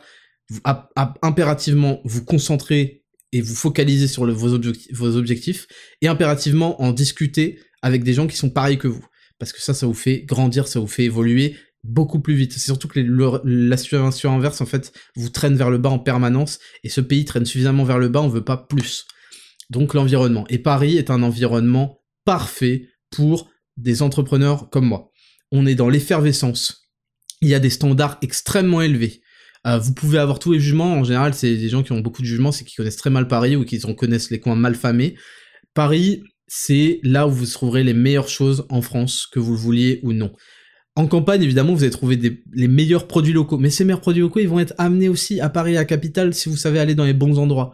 Vous avez, donc ça, d'un point de vue des services, des biens, etc., c'est certes beaucoup plus cher, mais c'est ici et pas ailleurs les standards sont extrêmement élevés. Vous allez dans n'importe quel petit bistrot, petit bar, je sais pas quoi, il a une ambiance, un cachet que vous retrouverez pas dans aucune ville. C'est pour ça que j'adore. Il y a énormément d'ambiance. Vous vous baladez, il y a certes énormément de bruit, mais il y a des terrasses partout. Ça, vous savez, été à Berlin, j'ai été dans d'autres capitales. C'est quelque chose qui n'existe pas ailleurs. Ça existe uniquement en France. Et là, je parle de la France entière. Et en particulier à Paris. Je me souviens à Berlin, je me baladais le soir ils ont pas de terrasse de bruyamment, des gens boivent, parlent, etc. Enfin, je sais pas s'ils en ont, mais j'en ai pas vu. Je me suis baladé énormément à Berlin le soir. Ils ont pas ça, et je me disais, mais attends, c'est pas possible. Et à Berlin, en fait, ça fonctionne plutôt comme des endroits un peu où faut connaître, et c'est à l'intérieur, en fait, que ça se passe. Paris, j'adore. Et je me balade énormément, je, fais mes 10 000 pas. C'est des paysages magnifiques. C'est, enfin, des paysages. Il y en a, ils vont me regarder avec des yeux ronds, là. Non, mais c'est de l'architecture magnifique c'est euh, des, des, des, des, appartements haussmanniens, toujours, toujours des, des rues qui, qui, qui mènent sur un horizon à, à, à, à 500 mètres, à 1 km, on voit tout droit. Euh, qui mène sur un, monument. C'est énormément d'histoires, énormément de belles choses, énormément de musées, énormément d'endroits euh, à visiter, etc., etc. Et je vous dis, moi, je, je vois tout à fait plein d'avantages à être habité en campagne, de temps en temps euh, même, parce que en pleine vie, j'en vois beaucoup d'inconvénients aussi. Mais voilà pourquoi j'aime Paris. Et il y a vraiment cette effervescence. C'est là où il y a toutes les, les nouvelles entreprises, ce qu'on appelle les startups. C'est là où ça va très vite. Il y a des trucs qui s'appellent des pop-up stores. C'est-à-dire qu'on ouvre un magasin, il y a une marque qui est à la mode, truc, au bout de deux mois, ça part, ça change, truc, ça change tout le temps. Et au niveau business, c'est là où il y a tous les, j'ai tous mes rendez-vous pro. Il y a plein de gens qui sont obligés toujours de monter à la capitale, euh, ou de descendre à la capitale, pour avoir quelques rendez-vous. Et moi, j'ai tous mes rendez-vous pro là-bas, ça va très vite, on travaille, et je suis dans un environnement qui me pousse à me dépasser, à être meilleur, parce que je me dis putain mais ils sont trop forts eux là, putain il faut mais il faut que je fasse beaucoup mieux. Ah ouais, et, un des trucs qu'on dit, c'est vrai Paris c'est très cher, les loyers sont très chers. Et, évidemment, c'est pas la même situation si vous habitez dans un 9 euh, mètres carrés avec chiottes sur le palier, ou au sixième étage sans ascenseur, ou si vous habitez dans un 150 mètres carrés, on est bien d'accord. Mais moi, quand je vois ça, je me dis merde, il y en a, ils se disent, ah, t'es sérieux à payer 1200 euh, euros pour un 30 mètres carrés? Bon, je connais pas les prix, je dis au pif. Hein. Moi, je me dis, putain, il faut que je gagne suffisamment, il faut que je sois meilleur pour pouvoir euh, vivre comme ça. Ah ouais, c'est aussi cher, c'est 1 million, 2 millions, 3 millions, une, maison, je sais pas quoi, enfin un, énorme appartement. Putain, comment je vais faire pour gagner suffisamment pour faire ça? Et ça me pousse à me dépasser, etc. Et la réalité des gens, et, moi j'ai besoin d'être dans, cet environnement qui me tire vers le haut, qui me met de la concurrence, j'ai besoin d'être dans un environnement de grande concurrence, où euh, je me, je me repose pas sur mes lauriers, où il y a que des mecs qui réussissent de ouf, et j'ai besoin de ça. Et je vais vous dire en fait pourquoi les gens ils ragent sur Paris. Et je pense, vous savez très bien à qui je pense, euh, qui euh, font des campagnes entières pour rager dessus. La réalité, c'est que Paris, il y a deux solutions. Soit t'acceptes de faire certains sacrifices et parce que t'es pas encore au niveau où tu veux aller dans la vie et tu sais que c'est un investissement pour avoir cet environnement favorable à travailler, que t'as des projets et que oui, tu vas vivre dans un endroit assez petit pour un fort loyer ou alors dans un quartier de merde. Parce que c'est ça aussi à Paris hein. faut pas oublier que les quartiers 1 2 3 4 5 6 7 8 l'hypercentre c'est pas pareil que le 18 19e 20e hein. c'est pas du tout la même chose. Ça faut pas confondre. Les gens ils parlent souvent de Paris en grand. Non non Paris vraiment par arrondissement c'est euh, le jour et la nuit selon moi et ouais, la réalité, c'est que soit on est dans cette situation-là, on accepte de faire certains sacrifices parce qu'on a des projets bien en tête et qu'on pense que cet environnement va nous servir dans, dans nos ambitions, dans nos rendez-vous pro, dans voilà l'effervescence dont je parle et puis l'ambiance. Et euh, voilà, on accepte ces sacrifices-là. Soit, et je, je le dis vraiment, c'est la vérité, c'est vrai, faut le reconnaître, Paris, c'est la zone de la map pour les niveaux max et plus. Vous savez, dans les jeux vidéo, dans les jeux vidéo, il y a des zones par niveau, il y a la zone de départ, etc., etc. Pareil, c'est la zone, faut être niveau max, faut être, faut, faut être bien stuffé, etc. pour commencer à kiffer, à aller taper des mobs, à aller euh, prendre quelques groupes. Il y a des mecs qui vont arriver, ils vont aggro un sanglier et ils vont euh, mettre une demi-heure pour le tuer quand vous êtes à l'aise financièrement, etc., vous pouvez aller prendre des packs de mobs, les enculer, passer à la suite, vous pouvez farmer, euh, faire du gros stuff, c'est là où il y a les meilleurs raids, pour que je vous donne des éléments euh, graphiques et de jeux vidéo. Vous trouverez les plus grands boss, les meilleurs raids dans la capitale.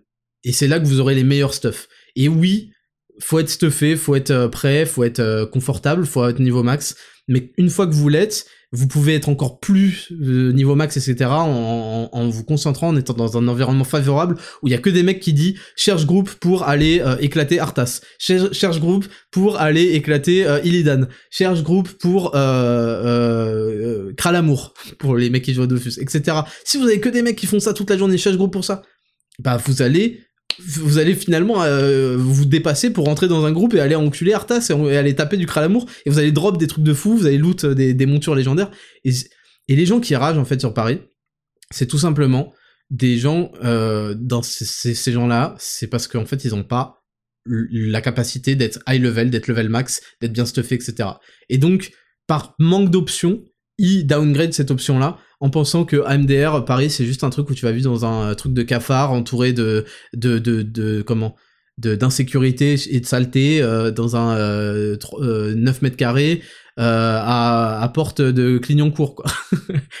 et ça peut être la vérité, la réalité pour certains, mais c'est un sacrifice qu'ils sont prêts à, à accepter parce qu'ils sont en train de finir leurs études prestigieuses, parce qu'ils ont un projet de carrière, de ceci, cela, et ils vont upgrade. Et c'est toujours, c'est sûr, c'est difficile, mais moi je trouve que euh, ça en vaut euh, ça en vaut la peine parfois. Maintenant chacun son truc, tu vois.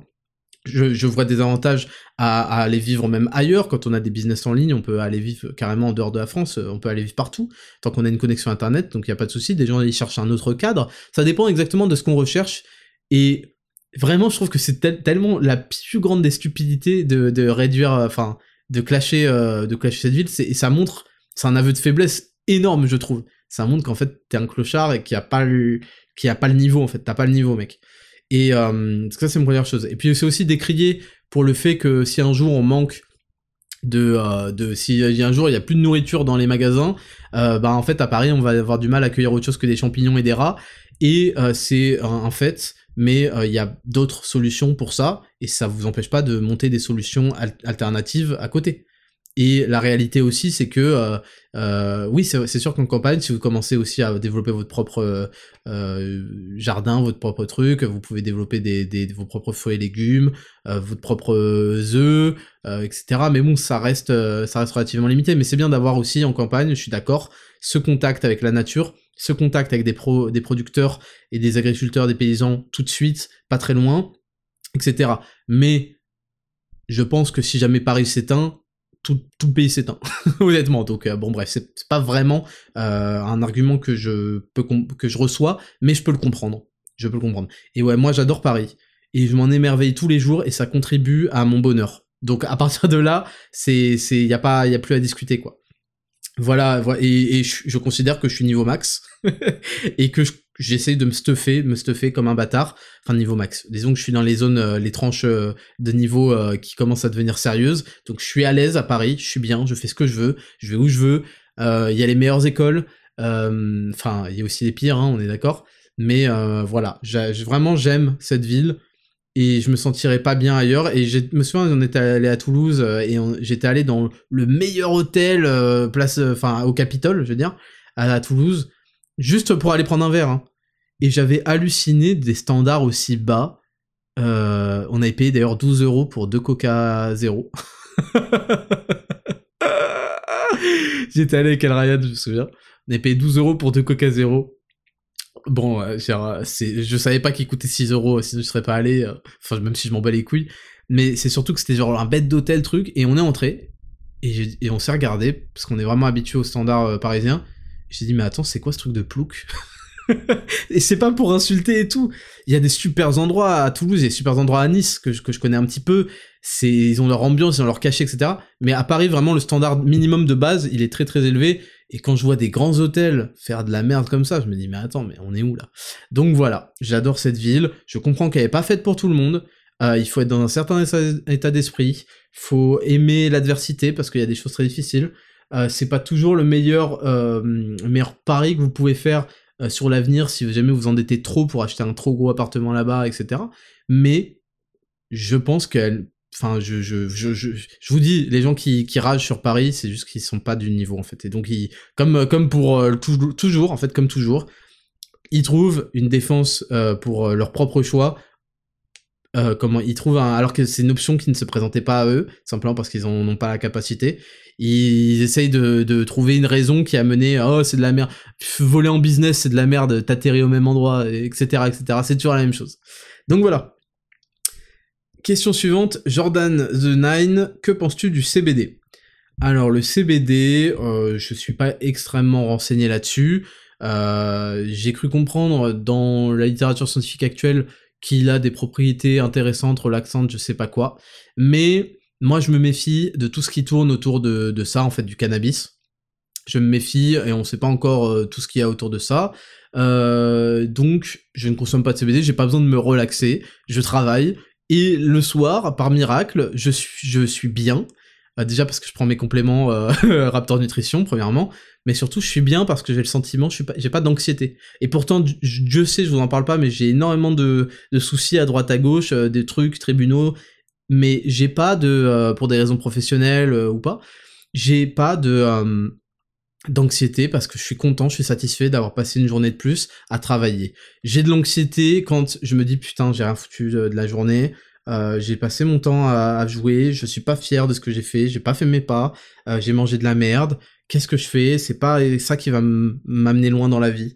Et bah en fait, tous les jours, je travaille et donc je suis content. Et c'est vous, vous connaissez certainement ce sentiment, sentiment de d'épanouissement quoi. On est satisfait de soi, on est fier de soi. Un peu de fierté, ça se construit. La fierté et la confiance en soi, ça se construit. Je vous l'ai déjà dit par la compétence et par le travail que vous fournissez. Donc je suis bien le soir, j'ai pas besoin de me relaxer en prenant je sais pas quoi, quelle substance bizarre. Et j'ai pas besoin non plus pour dormir parce que j'ai mon euh, pack euh, sommeil. Donc euh, ouais non le, CBD je vois honnêtement j'en vois pas l'intérêt dans mon cas et je me méfie un peu parce que ça touche au cannabis et, voilà je honnêtement je on verra bien ce que la science va dire dans les études prochaines. Ensuite on a Adrien BLZ. C'était quoi tes méthodes de travail quand t'étais étudiant?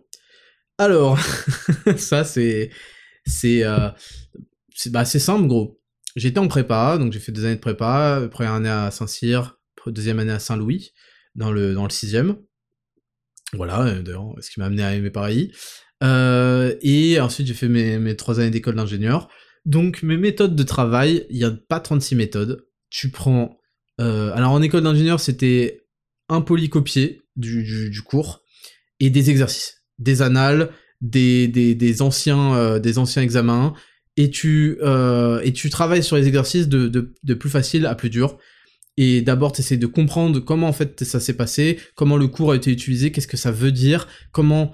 Euh, quand tu veux vraiment... Moi, je me souviens, en école d'ingé, pour cette matière, j'étais vraiment en mode 100% efficacité, je voulais rien comprendre. Je faisais, ok, Visiblement, quand on pose cette question-là, ça demande d'aller chercher telle, telle formule, mais je recommande pas de faire ça. Plus, vous comprenez la chose, mieux vous allez savoir vous démerder dans toutes les situations, et Dieu sait qu'en prépa, on va vous mettre dans mille situations pendant les concours. Donc faut vraiment que vous compreniez. Donc ouais, je me posais, euh, j'allais souvent à la bibliothèque Sainte-Geneviève, la BSG, euh, juste à côté du Panthéon, pour ceux qui, pour ceux qui y vont, euh, dédicace à vous, ça ressemble à Poudlard un peu, la bibliothèque de Poudlard. Et, euh, bon, ceux qui y vont pour voir des meufs, je sais pas quoi, vous êtes bizarres. Vous êtes pathétique en fait. Euh, j'y allais pour travailler, j'y allais après les cours. Et c'est-à-dire que je finissais mes journées à 18h30, même à 19h parfois, et j'y allais encore une heure ou deux heures à la BSG. Et bouquins avec des annales, exercice, exercice, exercice, exercice. Quand j'y arrive pas, je regarde la correction, je passe à autre chose et je reviens à l'exercice parce que je le note et j'essaie de le refaire sans utiliser la mémoire, mais en essayant de recomprendre, etc. Exercice faut bouffer, faut bouffer, faut bouffer, faut travailler comme un bâtard. Il y a pas de, y a pas de secret. Donc c'était ça mes méthodes. Robin le sudiste et surtout première méthode, pardon, je reviens là-dessus. Première des méthodes, si vous voulez travailler moins, soyez plus attentif en cours. Ça fait des semaines que je vous le répète. Quand vous allez en cours, soit, c'est mon conseil aux étudiants. Vous pouvez pas appliquer ça à toutes les matières, on est d'accord. Mais quand vous allez en cours, soit vous y allez vous êtes au premier rang ou je sais pas où, vous êtes concentré sur ce que le prof dit, vous essayez, moi je vais vous dire, en maths et compagnie, j'ai essayé de faire la démonstration de, de, parce qu'on apprenait un théorème ou euh, un truc, et après il y a toujours la démonstration pour en fait comprendre ce théorème d'où il vient. J'ai essayé de faire la démonstration toujours pendant ou même avant que le prof la fasse.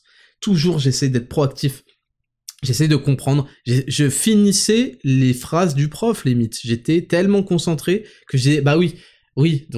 Je, j'étais là et j'étais à fond. Donc, soyez à fond, ça va limiter votre travail à côté. Si vous êtes un peu endormi, sans énergie, etc., euh, vous servez à rien. Vous perdez votre temps.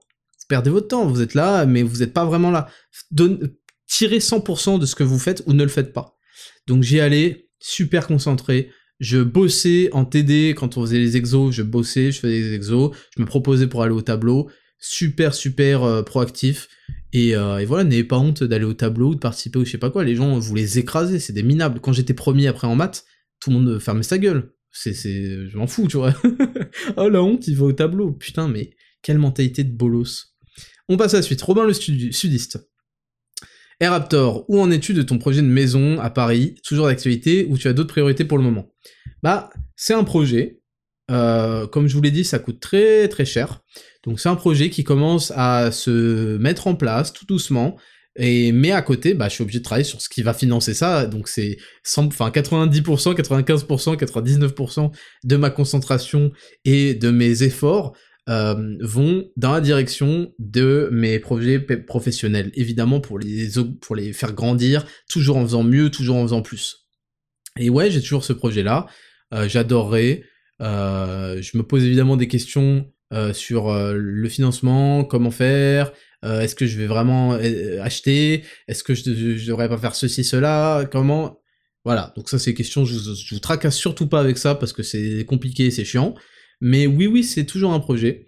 Euh, j'ai même eu, je vais vous dire, j'ai eu des réflexions sur la France, euh, sur, euh, sur mes business, et voilà, et j'aime beaucoup trop ce pays et, cette ville. Après, rien n'est immuable, hein, mais pour l'instant, c'est toujours ça, ouais.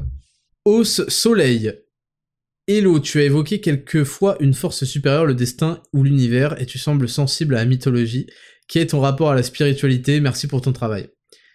Alors non, je suis pas sensible à la mythologie, euh, c'est des choses, euh, je trouve ça intéressant, hein. franchement, posez-vous 5 secondes et réfléchissez.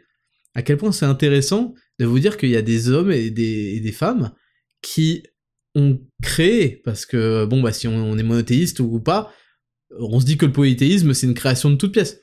Ils ont dit il y a un dieu pour la guerre, il y a un dieu pour la beauté, un dieu pour la fertilité, un dieu pour euh, l'agriculture, un dieu pour les marchands, un dieu, vous voyez ce que je veux dire?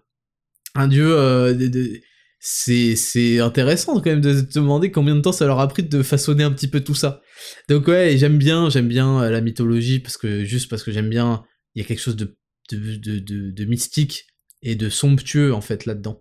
C'est même par image, etc. Je me dis putain, les hommes sont toujours capables de, de de, de, on est obligé en fait. Vous pensez, les athées qui m'écoutez, etc., vous pensez que vous êtes séparés de votre foi et que vous êtes au-dessus de ça, ça vous donne un sentiment de supériorité. Mais l'homme a besoin d'une foi et de, croire en des puissances qu'il dépasse parce que ça l'aide à relativiser sur toutes les merdes qui se passent en fait dans la vie. Et sans ça, vous affrontez le monde en fait d'une violence.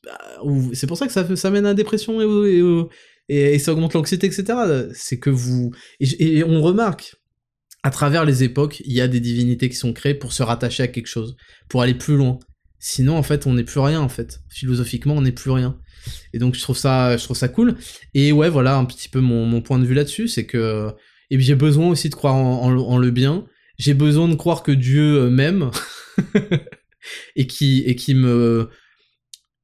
Et qui me. Et j'ai besoin de croire que la vie au-delà de Dieu, considérer que c'est la causalité, considérer que c'est le destin, une, quelque chose d'immuable, de, de, d'omnipotent, de, de, puissant, mais sur lequel vous avez quand même, qui vous laisse des choix. C'est ça que je veux dire. Parce que souvent on se dit, il y a beaucoup de, religieux, en particulier dans l'islam, qui se disent, euh, bah c'est Dieu qui décide de tout, donc Osef. quoi qu'il en soit, quoi que je fasse, non, non. C'est Dieu qui décide de tout, oui, mais il va te proposer des opportunités. Et à partir de là, ça, il va se passer ce que toi t'auras choisi. Moi, c'est la façon, en tout cas, avec laquelle je vois les choses, c'est-à-dire que sont entremêlées des propositions de destin liées à nos actions. Ça m'aide à, rester quelqu'un de bon, enfin rester, à être quelqu'un de bon.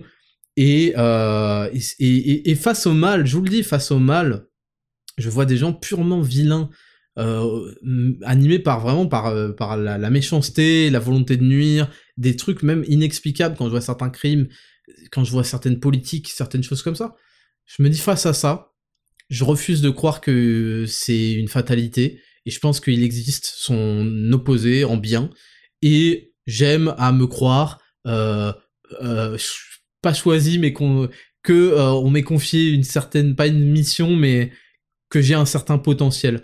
Et je vais vous le dire, je trouve que c'est une insulte à, à Dieu, enfin à Dieu, J'aime pas, pas dire ça parce qu'à chaque fois ça brusque les gens. C'est une insulte au divin.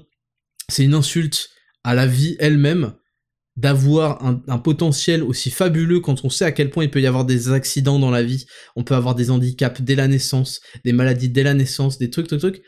Et sûrement la plupart d'entre vous qui m'écoutez, vous êtes des individus sains et vous ne respectez pas en fait le potentiel qui vous a été comme ça euh, mis dans votre corps dans votre cerveau. Oh, Dieu, a mis un potentiel dans votre corps et il est furieux que vous vous en foutiez. Et je trouve que c'est une insulte. S'il y a des croyants qui m'écoutent d'ailleurs, vous, vous êtes une insulte à Dieu. non mais sérieusement, même, même si vous n'êtes pas croyant, etc., euh, refusez d'exploiter votre plein potentiel. Refusez de, de mettre en, marche cette si belle machine qu'est votre corps, qu'est votre cerveau, c'est insulter celui qui vous l'a confié, c'est insulter l'humanité dans sa globalité. C'est pour ça que je lutte contre ça absolument. Je veux que les gens fassent mieux et, soient et des meilleurs physiques et des physiques plus compétents, plus endurants et un cerveau à toute épreuve et un mental à toute épreuve. Parce que je considère que c'est une insulte. Voilà, c'est une insulte à tout potentiel. C'est comme si vous aviez une, une, une mobile, littéralement vous avez une mobile, et oh j'ai perdu les clés, puis euh, du coup j'ai arrêté de l'utiliser. Bon, oh, j'ai rapié. C'est une insulte à, tous les fonds qui ont été euh, disponibilisés par euh, la, la, Wayne Enterprise, là, ou la Wayne Corp. la Wayne Enterprise, je crois. Les, milliards et les milliards de, de, de recherches pour aboutir à la machine parfaite. Et vous, vous faites, Ouais, enfin, tu sais, euh... non, en fait, vous, vous, êtes des enculés. J'ai la flemme d'aller faire le plein. T'es une merde. Tu mérites pas ça. Tu mérites pas ça parce que tu sais pas t'en servir. vous comprenez? C'est comme le pouvoir. On peut pas donner du pouvoir à n'importe qui parce qu'il y a des gens qui savent pas s'en servir et qui le méritent pas. Et il y a des gens qui ont du pouvoir et qui le méritent pas et qui s'en servent très mal. Donc voilà. Euh, je, je, je, voilà mon, un petit peu ma, ma philosophie de vie. Gannicus 68. Pour toi, l'argent est-il une fin en soi? Ou juste un moyen d'être plus libre. C'est euh, un mix des deux parce que l'argent... Premièrement, il faut relativiser l'argent. Si demain je te donne un million d'euros mais que je te dis, bah en échange je vais tuer ta mère. euh, tu vas dire, bah du coup, j'espère que tu vas dire, bon, du coup, je suis pas chaud. Si je te dis, demain je te donne un million d'euros, par contre tu prends une leucémie et trois cancers dans la gueule. Tu vas dire, bah non. Euh, donc voilà, ça montre qu'il y a des choses, la santé est au-dessus, et les relations humaines, avoir des très bonnes relations humaines, c'est au-dessus. Et surtout, je vais vous dire, la santé et les relations humaines mènent à avoir de l'argent. L'argent peut pas t'acheter la santé. Bon, sauf, sauf dans Hitman, quand on va dans le meilleur hôpital du Japon, euh, qui coûte 56 000 euros euh, la, la nuitée, euh, ok, là on a acheté la santé. Je parle de ça parce que dans Hitman 2 ou 3, je crois, il y a une mission comme ça. Bref. Et, l'argent peut pas t'acheter les relations, quoi que tu puisses en penser, c'est pas ça. C'est un amplificateur de ton charisme, etc., mais pas plus. Donc voilà, ça c'est pour relativiser quand même la place de l'argent. Maintenant, l'argent, comme on a dit, il peut acheter la santé, il peut acheter euh, les meilleures écoles, il peut acheter les meilleurs, euh, les meilleurs, la meilleure vie, les meilleures conditions de vie. Il peut acheter ta liberté. Personne ne peut te menacer de te mettre 100 euros d'amende. Enfin, vous comprenez ce que je veux dire. Il peut, il peut acheter ta liberté parce que si t'as énormément d'argent, euh, si tu, enfin, tu peux aller, t'es viré d'un endroit, tu peux aller habiter ailleurs. Tes trucs, trucs, trucs. Tu ne dépends plus, tu t'offres des options. C'est plutôt ça. Tu t'offres des options. Plus t'as d'options dans la vie, plus t'es libre.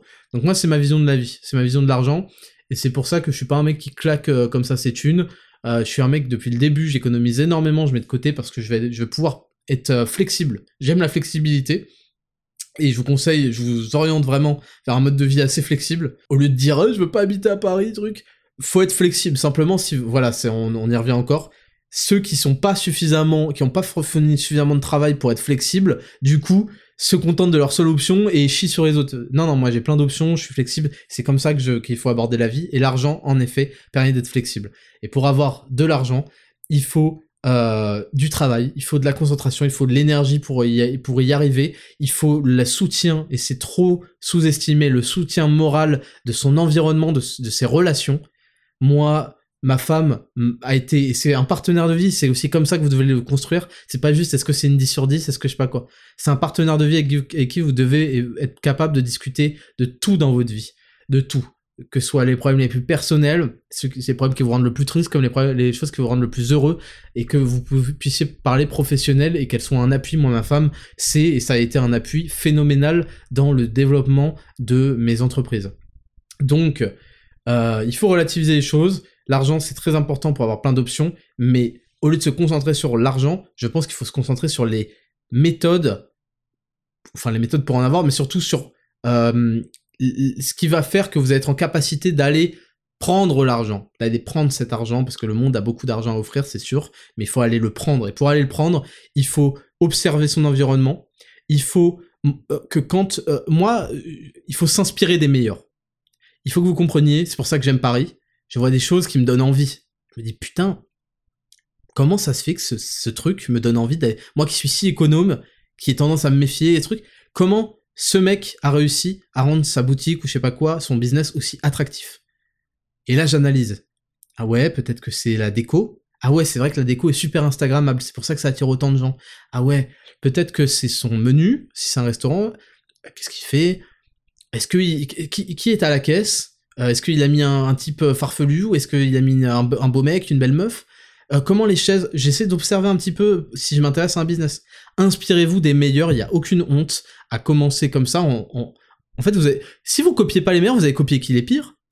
vous allez regarder qui, rate ces trucs et vous allez faire comme eux. Non, vous allez observer qu'il y a des similitudes chez tous les mecs qui réussissent. Les mecs qui réussissent, ils sont euh, ils, utilisent des codes qu'ils ont bien observés, euh, auxquels ils étaient super attentifs, et ils les reproduisent. Et c'est ça qui, font des, fait des systèmes qui marchent. Donc inspirez-vous. Moi, j'ai aucune honte, je me suis inspiré de chaque truc que j'ai trouvé stylé dans ma carrière, de gens qui réussissent. J'ai fait putain, ce mec, il dit des choses super intéressantes, je vais m'en inspirer. Ce mec, il a fait un business super intéressant, je vais m'en inspirer. Ce mec, il a fait ceci, je vais m'en inspirer. Et c'est comme ça qu'on progresse. C'est en regardant, faut être attentif faut être concentré, faut être présent. Regardez, regardez ce que les gens qui vous, auxquels vous, enfin, qui vous impressionnent, auxquels vous aspirez euh, de devenir, ça se dit pas, mais vous avez compris, font, comment ils fonctionnent, qu'est-ce qu'ils mettent en place. Et parfois, bah, l'observation seule ne suffit pas, donc il faut de la discussion. Et euh, malheureusement, ça c'est plus rare de trouver quelqu'un qui va vous fournir tous ses secrets. C'est pour ça que ce podcast est là, hein, euh, mais je vous fournirai pas tous mes secrets, mais on discute et je vous donne quelques clés qui sont importantes pour moi. Voilà pour te répondre. Et dernière question, Florian, Jume, Hello Ismail, comment étais-tu à 16-17 ans? T'avais dit que t'en parlerais. Euh, ce sera un peu long pour développer. Bon là, vous avez déjà fait vos 10 000 pas. Hein. Euh, à 16-17 ans, c'est l'année où j'ai eu un déclic, il me semble, où j'ai commencé à faire de la muscu. J'ai vu le film Never Back Down, MDR. J'ai vu le film Never Back Down. Euh, et je me suis dit, ok, j'adorais en fait, j'étais fan des physiques des mecs, je me disais putain, ils ont des beaux physiques. Aujourd'hui, je les trouve pas stock et pas suffisamment secs, mais c'est autre chose. Et je me suis dit, putain, ils ont des super physiques, il faut vraiment que je me reprenne en main et que, enfin, que je me prenne en main, pas que je me reprenne, que je me prenne en main, parce que je, trouve ça assez tôt, 16 hein, ans. Et j'ai commencé à faire, euh, à faire de la muscu. Et à l'époque, je me souviens, je faisais des pompes en cachette dans ma chambre. et mes parents devaient entendre des trucs bizarres d'ailleurs, ils venaient pas me déranger, mais je pense qu'ils avaient des mauvaises idées, ils, devaient penser que j'étais en train de me terminer le sgeg, ils devaient entendre des... et je n'osais pas faire de bruit parce qu'en fait, je me souviens avoir évoqué euh, rapidement euh, le sujet, et ma mère qui voulait pas que je fasse de la muscu, euh, ne jamais écouter, je vous dis, même dans vos parents, vos proches et tout, moi mes soeurs disaient ah mais la muscu c'est un truc de de enfin de kikou en gros je sais pas quoi ne jamais écouter parce que vous allez entendre même dans vos proches vos plus proches des trucs qui vont vous dissuader. Et, et donc j'en faisais en cachette je faisais des pompes à l'époque je faisais que ça. Je faisais des pompes à changer la prise je faisais écarter trucs. Bon Très mauvaise idée, ne faites pas ça, hein, prenez plutôt un programme, Raptor Coaching Pro, parce que j'ai fini avec des gros pecs et, euh, et des gros triceps, enfin, enfin c'était un physique complètement déséquilibré et pas esthétique du coup. euh, et puis ensuite, j'ai commencé à... Il y a un pote qui a eu une salle dans son garage, et on a commencé à faire euh, du développé couché et du curl, et on essayait de faire des tractions, mais on n'y arrivait pas parce qu'on était des merdes. Donc ouais, je faisais pec biceps comme un gros kikou. Et euh, l'année suivante, je me suis inscrit, euh, parce que j'avais fait 7 ans de... 7, non, j'ai fait 8 ans de judo quand j'étais petit. Et j'avais arrêté parce que tous mes potes avaient arrêté. Et quand t'es petit, t'es un peu con, tu vois, t'arrêtes parce que t'es pote. Et je me suis inscrit au, au jujitsu. Pas jujitsu brésilien, mais jujitsu, judo jujitsu, quoi. Et où il y avait un peu du, pied-point, enfin un peu, il y a pied-point et de, la, de la prise ensuite judo. C'est en trois phases en fait le jujitsu. C'est d'abord pied-point, jusqu'à ce qu'on colle. Quand on colle, on arrête de se frapper. on met pas de coup de coude, je sais pas quoi comme truc. Là, ça devient un peu du judo. Et ensuite, il y a toute la phase euh, à terre, d'immobilisation, de clé de bras, etc. J'ai kiffé. Et si, j'avais pas vu Never Back Down, ça m'aurait pas inspiré. Et, je me suis mis juste pour ça et, euh, j'ai kiffé euh, de ouf. voilà. Et après, je suis rentré en prépa, donc j'ai arrêté. Et mais, j'ai continué le sport. J'ai fait beaucoup de poids de corps. Et puis ensuite, j'ai fait de la salle. Et là, j'ai explosé. Donc, donc voilà. Et ouais, à 16-17 ans, bah, j'étais skinny fat comme euh, la plupart des gens, c'est-à-dire que j'étais, j'avais pas de muscles, ce qui est normal, hein, à moins d'être un monstre, on n'est pas avec des muscles, et j'avais du gras, j'avais une alimentation de merde, euh, j'avais même, j'avais pas de l'acné de ouf, mais j'avais quand même des, des stars, des boutons sur la gueule, et en fait, sachez qu'ils ont disparu en grande partie du jour au lendemain, euh, quand j'ai arrêté les... je, sais que c'est de la broscience et tout, mais en fait, aujourd'hui, je le comprends, mais j'ai arrêté le coca, le Nutella, et les trucs vraiment sucrés de ouf. Parce que j'en mangeais tout le temps. J'ai arrêté, et bim, je sais pas pourquoi, euh, ma peau a arrêté d'être dégueulasse et tout. Et oui, la nutrition a un effet ultra important sur votre peau. Ensuite vient la complémentation. Euh, c'est pour ça qu'on a un pack skincare, donc collagène, oméga 3 et zinc. Le zinc, c'est super important pour la régulation hormonale. Et il se trouve que l'acné, c'est aussi lié à, un système hormonal un peu chamboulé, pendant l'adolescence hein, notamment. Et euh, ensuite, ensuite vient bah, les, que, enfin, l'entretien, quoi, l'hygiène de visage, on peut dire. Mais voilà, j'avais un peu des stars, j'étais un skinny fat, euh, j'étais petit, mais je, le suis encore, hein, je suis 1m70. et, euh, et en commençant à, faire de la muscu, c'est pour ça vraiment, ça a sauvé ma vie. Vous, je dis pas ça pour, euh, pour faire le mec, hein. ça a sauvé ma vie. Ça, je serais pas l'homme que je suis si j'avais pas commencé sans Never Back Down. C'est pour ça je le cite, même si c'est la honte, je cite Never Back Down ça a changé ma vie, ça a sauvé ma vie, ça l'a métamorphosé, le, fait de commencer à faire de la muscu. Et là, j'ai commencé à être plus sûr de moi, à avoir plus d'épaules, à me laisser beaucoup moins faire, beaucoup moins mal parler, etc., etc. Et avec les meufs, c'est, c'est, ça a changé du tout au tout. C'est la vérité.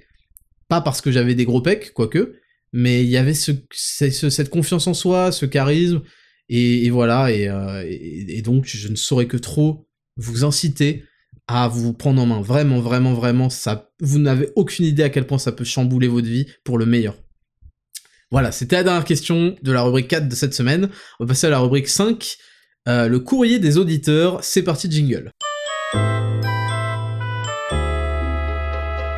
Dernière rubrique de cette semaine du podcast euh, 10 000 pas, exceptionnel, d'ailleurs on les a dit passer je pense ces 10 000 pas là.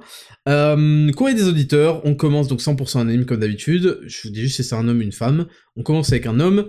Salut Rorono Alismail, j'ai un problème qui me bouffe la vie, j'ai 22 ans, ça fait 3 ans depuis la fin de ma seule et unique relation d'un an, que j'arrive à créer des liens avec des meufs intéressantes, etc. Mais à chaque fois je finis friendzoned, parce que je n'arrive pas à sexualiser les interactions, et quand par miracle la meuf est quand même manifestement intéressée, je n'arrive pas à conclure, tu aurais des conseils, je foire tout à chaque fois, c'est très frustrant. Je en souffre énormément, j'ai déjà des problèmes de dépression de base. Alors, euh, pour te répondre, en fait, la dernière, je sais plus c'était quand, mais j'avais dit que le problème, en fait, ce qui fait que vous êtes friendzone, c'est que vous passez trop de temps dans l'étape de transition qui est de parler à une meuf. Euh, je vous avais dit que l'étape de transition n'existe pas. Vous pouvez pas passer de ami à amant. Ça, ça n'existe pas. Arrêtez de coquer, arrêtez de simper euh, les, les, gonzesses, euh, et encore pire, arrêtez de donner de l'argent à des meufs en ligne, dans cet espoir-là en tout cas, parce que c'est ridicule et c'est hors de propos et ça montre que vous ne connaissez rien. Donc vous pouvez pas, il n'y a pas de transition. Ça veut pas dire que t'arrives et que la meuf direct a envie de te baiser.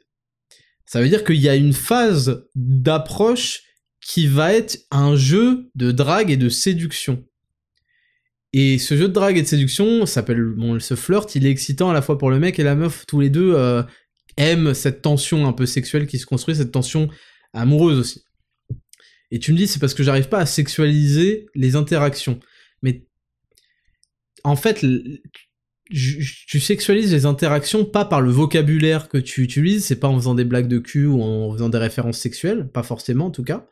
C'est pas par les par le toucher que tu vas avoir, c'est pas en touchant un meuf plus ou moins, même si c'est important, mais ça vient après, c'est par la façon euh, dont tu vas t'exprimer, ta confiance en toi qu'elle va ressentir, ton charisme, etc., etc. Et cette phase-là, elle peut durer, mais faut pas qu'elle dure trop longtemps, honnêtement. Après, ça dépend où tu la rencontres la, personne. Euh, si tu la rencontres en soirée, évidemment qu'il y aura un deuxième rendez-vous pour euh, en plus proche de one-one, quoi. Ou un autre rendez-vous dans une autre soirée où là vous pourrez un petit peu plus euh, vous isoler, parler ensemble, mais faut pas qu'elle te sente aussi euh, needy, c'est-à-dire faut pas que c'est assez compliqué, hein, faut il y a des choses à pas faire, il des choses à faire, mais tu vois, je pense que c'est parce que tu prends trop de temps et tu finis friendzone tout simplement parce qu'elle passe à la suite et elle se dit ça se trouve bah finalement il est pas si intéressé par moi ou sinon en fait elle se dit mais c'est un en fait c'est un c'est pas un minable mais c'est un lâche voilà, les femmes, elles veulent pas sortir avec des lâches. Donc quand ça dépasse, euh, si tu veux, quand la, drague dépasse euh, deux semaines, c'est fini, c'est mort, c'est terminé. Donc, euh, donc voilà, voilà ce que je peux te répondre. Ensuite, on a un deuxième courrier. Salut Raptor, j'ai 22 ans, je fais des études prestigieuses qui demandent énormément de taf, je vais à la salle 6 fois par semaine, c'est énorme. C'est trop même, je dirais. Depuis plusieurs années, je ne vise rien d'autre que les sommets de notre pays. Seul problème avec tout le temps que je passe à travailler pour atteindre mes objectifs scolaires et physiques, je n'ai jamais eu le temps de rencontrer une fille avec qui me poser et j'ai peur de ne jamais avoir cette opportunité puisque je ne peux pas sortir avec mes potes le soir à cause de mon emploi du temps et du temps libre, du peu de temps libre dont je dispose. Est-ce que les jeunes déterres de ce monde comme moi sont-ils condamnés à finir solo? Ou as-tu un conseil pour que nous puissions rencontrer une petite dans ces conditions sans pour autant compromettre notre charbon? Alors premièrement, tout dépend de tes priorités, de si ça te pèse ou pas. Si t'es très bien comme ça, je vois pas pourquoi tu changerais. Si ça te pèse de pas avoir de trop de sorties avec tes amis et de rencontrer des, des femmes, ce qui est tout à fait normal, et ce qui est pour moi sain, comme je vous l'ai dit, les relations c'est important, je pense que tu devrais retourner à la loi de Pareto, pour ce qui, en ce qui concerne la, muscu, et diminuer de 6 fois par semaine. Je te dis ça, j'ai fait 6 fois par semaine dans ma vie, je sais ce que ça implique. Mais le truc c'est que j'avais des potes liés à la muscu. Et du coup, on se retrouvait parfois après la salle, parfois truc, pour parler de muscu. Mais euh, forcément, je travaillais pas forcément sur d'autres projets. Donc je pense qu'il faut que tu réduises ça pour t'allouer un peu plus de disponibilité. Je pense qu'au niveau de la diète, tu dois faire en sorte d'avoir une diète un peu plus flexible. En fait, c'est le cœur du programme, c'est pas pour te faire le programme Zero to Hero, mais c'est le cœur de ça, c'est que j'ai compris l'intérêt et la valeur que ça a d'avoir la muscu au centre de son lifestyle mais pas un lifestyle dédié à la muscu. Ça, c'est pas possible et c'est même pas ce que recherchent les gens. Et c'est beaucoup trop de sacrifices et on va pas finir bodybuilder pro, tu vois. Et c'est un des aspects sur lesquels j'ai travaillé, et même au niveau de la diète, d'où le jeûne intermittent, etc. J'ai plusieurs stratégies dont je vous parlerai. Donc je pense qu'il faut que tu t'accordes plus de flexibilité là-dessus.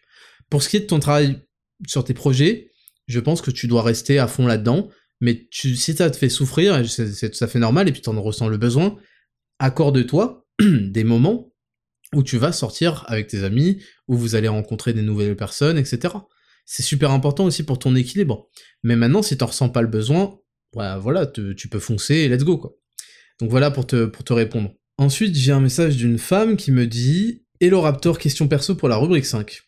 J'ai une super opportunité pro dans une autre ville que la mienne, j'aimerais bouger mais mon mec, un an de relation, ne peut pas me suivre. Je suis vraiment partagé, pas envie de louper ce job en faisant passer une relation avant ma réussite perso, mais en même temps je tiens à lui et un mec avec des valeurs c'est pas si simple à trouver. Bref, je suis perdu. Perso, je serais prête à tenter de poursuivre la relation à distance, mais je sais que c'est risqué et c'est aussi mon avis. Merci pour tes conseils et toujours au top tes contenus. Merci beaucoup. Moi, euh, ce que je pense de ça, c'est que euh, vous savez que je dis toujours la priorité c'est vous, euh, mais ça c'est quand vous êtes célibataire. Vous devez pas vous compromettre pour une relation. C'est un truc tout à fait différent selon moi quand vous êtes en relation, surtout que la personne, comme tu dis, elle, elle a des valeurs, elle te correspond et c'est pas facile à trouver. Et tu penses que ton job, ça va être une super opportunité, c'est possible, mais est-ce que tu as déjà réfléchi à te dire que peut-être que ce mec-là, ce serait une super opportunité pour toi en fait. Ce serait lui ta super opportunité de vie. Et d'autres opportunités de job, t'en trouveras, et peut-être même grâce à lui et avec lui. Donc moi je pense que tu devrais quand même peser ça. Je, je, à 100%, je peux te dire une relation à distance, ça ne marchera pas. En plus, ça va multiplier par deux les loyers, etc. Ça ne marchera pas, euh, ne cherche pas. Euh, te fais pas de plan. Et je pense, même s'il vient le week-end, ces trucs, ces trucs, ça ne marchera pas. Et euh, ouais, je pense que tu devrais vraiment te poser la question si c'est pas lui ton opportunité dans la vie. Et sinon, bah euh, voilà. Mais euh, je peux pas te donner plus d'indications. Et on finit avec ce courrier-là. Donc c'est un mec. Salut Raptor, je suis en prépa PCSI. Donc physique chimie, en gros, pour ceux qui connaissent pas. Et ça fait maintenant 9 semaines que je ne trouve plus le temps de faire du sport à part le dimanche une heure de muscu. Le reste de la semaine, soit j'étudie, soit je suis trop fatigué. Est-ce que tu aurais des conseils? Moi, ce que je recommande euh, aux étudiants, d'ailleurs ça m'a été demandé, c'est vrai que j'avais promis un PDF étudiant, et en fait je me suis dit que j'avais pas fait un PDF, que j'avais fait un format beaucoup plus complet, entièrement vidéo, parce que j'ai beaucoup plus, euh, je, suis beaucoup, plus à l'aise, beaucoup plus, je suis beaucoup plus à l'aise, pardon, euh, le podcast le plus authentique du game, pour parler et pour présenter les choses, et ça me permet d'être plus complet aussi. Donc je, vais leur proposer quelque chose de plus complet et en format vidéo. Et ce sera toujours 100% gratuit. Mais ça va venir plus tard du coup. Euh. Donc moi ce que je te recommande et ce que je recommande en général pour les étudiants, c'est euh, de pas essayer de tout faire en même temps et d'essayer d'avoir un rythme intéressant pour faire fonctionner leur corps et leur cerveau. La pratique euh, régulière de sport est bénéfique, ça a été prouvé un milliard de fois, pour les capacités cognitives. Donc ça, c'est une première chose. Ça doit être votre priorité. Quand on fait des études, la priorité, c'est pas d'être euh, forcément le mec le plus sec euh, de, France. La priorité, c'est de réussir ses études. Et donc, il faut mettre tout en place pour ça. Et le sport, c'est quelque chose à mettre en place de manière stratégique. Mais il faut sortir de la tête que vous allez atteindre l'objectif physique. C'est pas le moment, c'est pas encore. Donc moi, je vous conseille de marcher 7000 pas par jour. Euh, de marcher, de monter les escaliers, de vous entretenir comme ça. Je vous conseille de faire très attention, mais il y aura des vidéos complètes, faire très attention à votre nutrition. Parce que si vous commencez à vous envoyer des grosses doses de trucs sucrés à, fort indice glycémique, vous allez avoir des coups de barre monumentaux après le repas du midi ou même après le repas du matin selon. Et vous allez finir comme moi j'ai fait, c'est-à-dire avoir envie de dormir chaque après-midi que Dieu fait parce que vous n'avez aucune idée de ce que vous mangez. Et donc que vous faites de la merde sans même le savoir. Je vous conseille, en ce qui concerne la pratique euh, sportive, d'essayer maximum de trois fois par semaine, avec un entraînement en force, on va dire, globalement dans tout le corps, sans objectif, mais vraiment avec de la résistance, quoi, des poids si possible. Euh, même, avec le poids de corps, on peut faire les choses, je vous montrerai. Euh, une fois par semaine, ça peut être le dimanche. Il y en a qui aiment bien faire du footing, etc. Bon, moi je vous recommande pas ça, je recommande juste de marcher régulièrement, 7000 pas par jour minimum. 7000 pas, c'est très bien si vous êtes étudiant. Et faites très attention encore une fois à votre diète. Voilà ce que je peux recommander pour vraiment optimiser votre, euh, vos niveaux énergétiques sur la journée, qui vont se répercuter sur, votre capacité à réfléchir, à être concentré et à tirer le maximum des années de sacrifice que sont vos années d'études. Parce que c'est ça. Hein. Les études, c'est un sacrifice pour un objectif. Comme je vous l'ai dit, soit vous vous sacrifiez pour vos objectifs, soit votre objectif devient le sacrifice. Il y aura toujours quelqu'un qui va perdre et quelqu'un qui va gagner, dans tous les cas. Voilà pour ce neuvième épisode de Raptor Podcast 10 000 pas. Euh, encore une fois, j'ai kiffé. Merci d'être arrivé jusqu'au bout. Si vous c'est toujours pas fait, laissez un 5 étoiles sur Spotify ou Apple Podcast ou même Deezer. Et je vous dis à très vite. Mercredi 2 novembre, c'est le lancement. Il y aura des prix cassés uniquement les trois premiers jours. Donc, c'est le moment. C'est vraiment, j'ai fait une énorme promo. Lancement de Limitless et Berserk et du pack Success, du coup, qui réunit les deux. Je vous recommande vraiment de prendre le pack Success, évidemment. Et j'ai hâte d'avoir vos retours. Et je vous rappelle comment moi je conseille de le prendre. Euh, vous prenez pas de café le matin, vous repoussez d'une heure trente. Vous prenez, ça va avoir un, système coupe-fin fort, vous allez ressentir les pleins potentiels du café, et surtout, vous le prenez avec Limitless et Berserk. Vous allez, dans les 20 minutes, avoir la concentration, l'attention, la, la, la, vraiment, vous allez avoir le cerveau focus. C'est pour ça, c'est pas pour rien que j'ai appelé Limitless.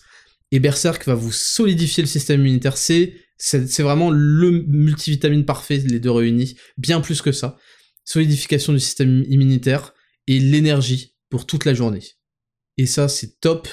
Et j'ai hâte d'avoir vos retours. Mercredi 2 novembre, le lancement. Je vous remercie d'avoir écouté ce, ce 10 000 pas. On se retrouve la semaine prochaine. Ce sera le dixième. Incroyable. Bonne semaine à tous. Soyez focus, soyez prêts. Je vous dis à très vite, c'était le Raptor, je vous kiffe. Ciao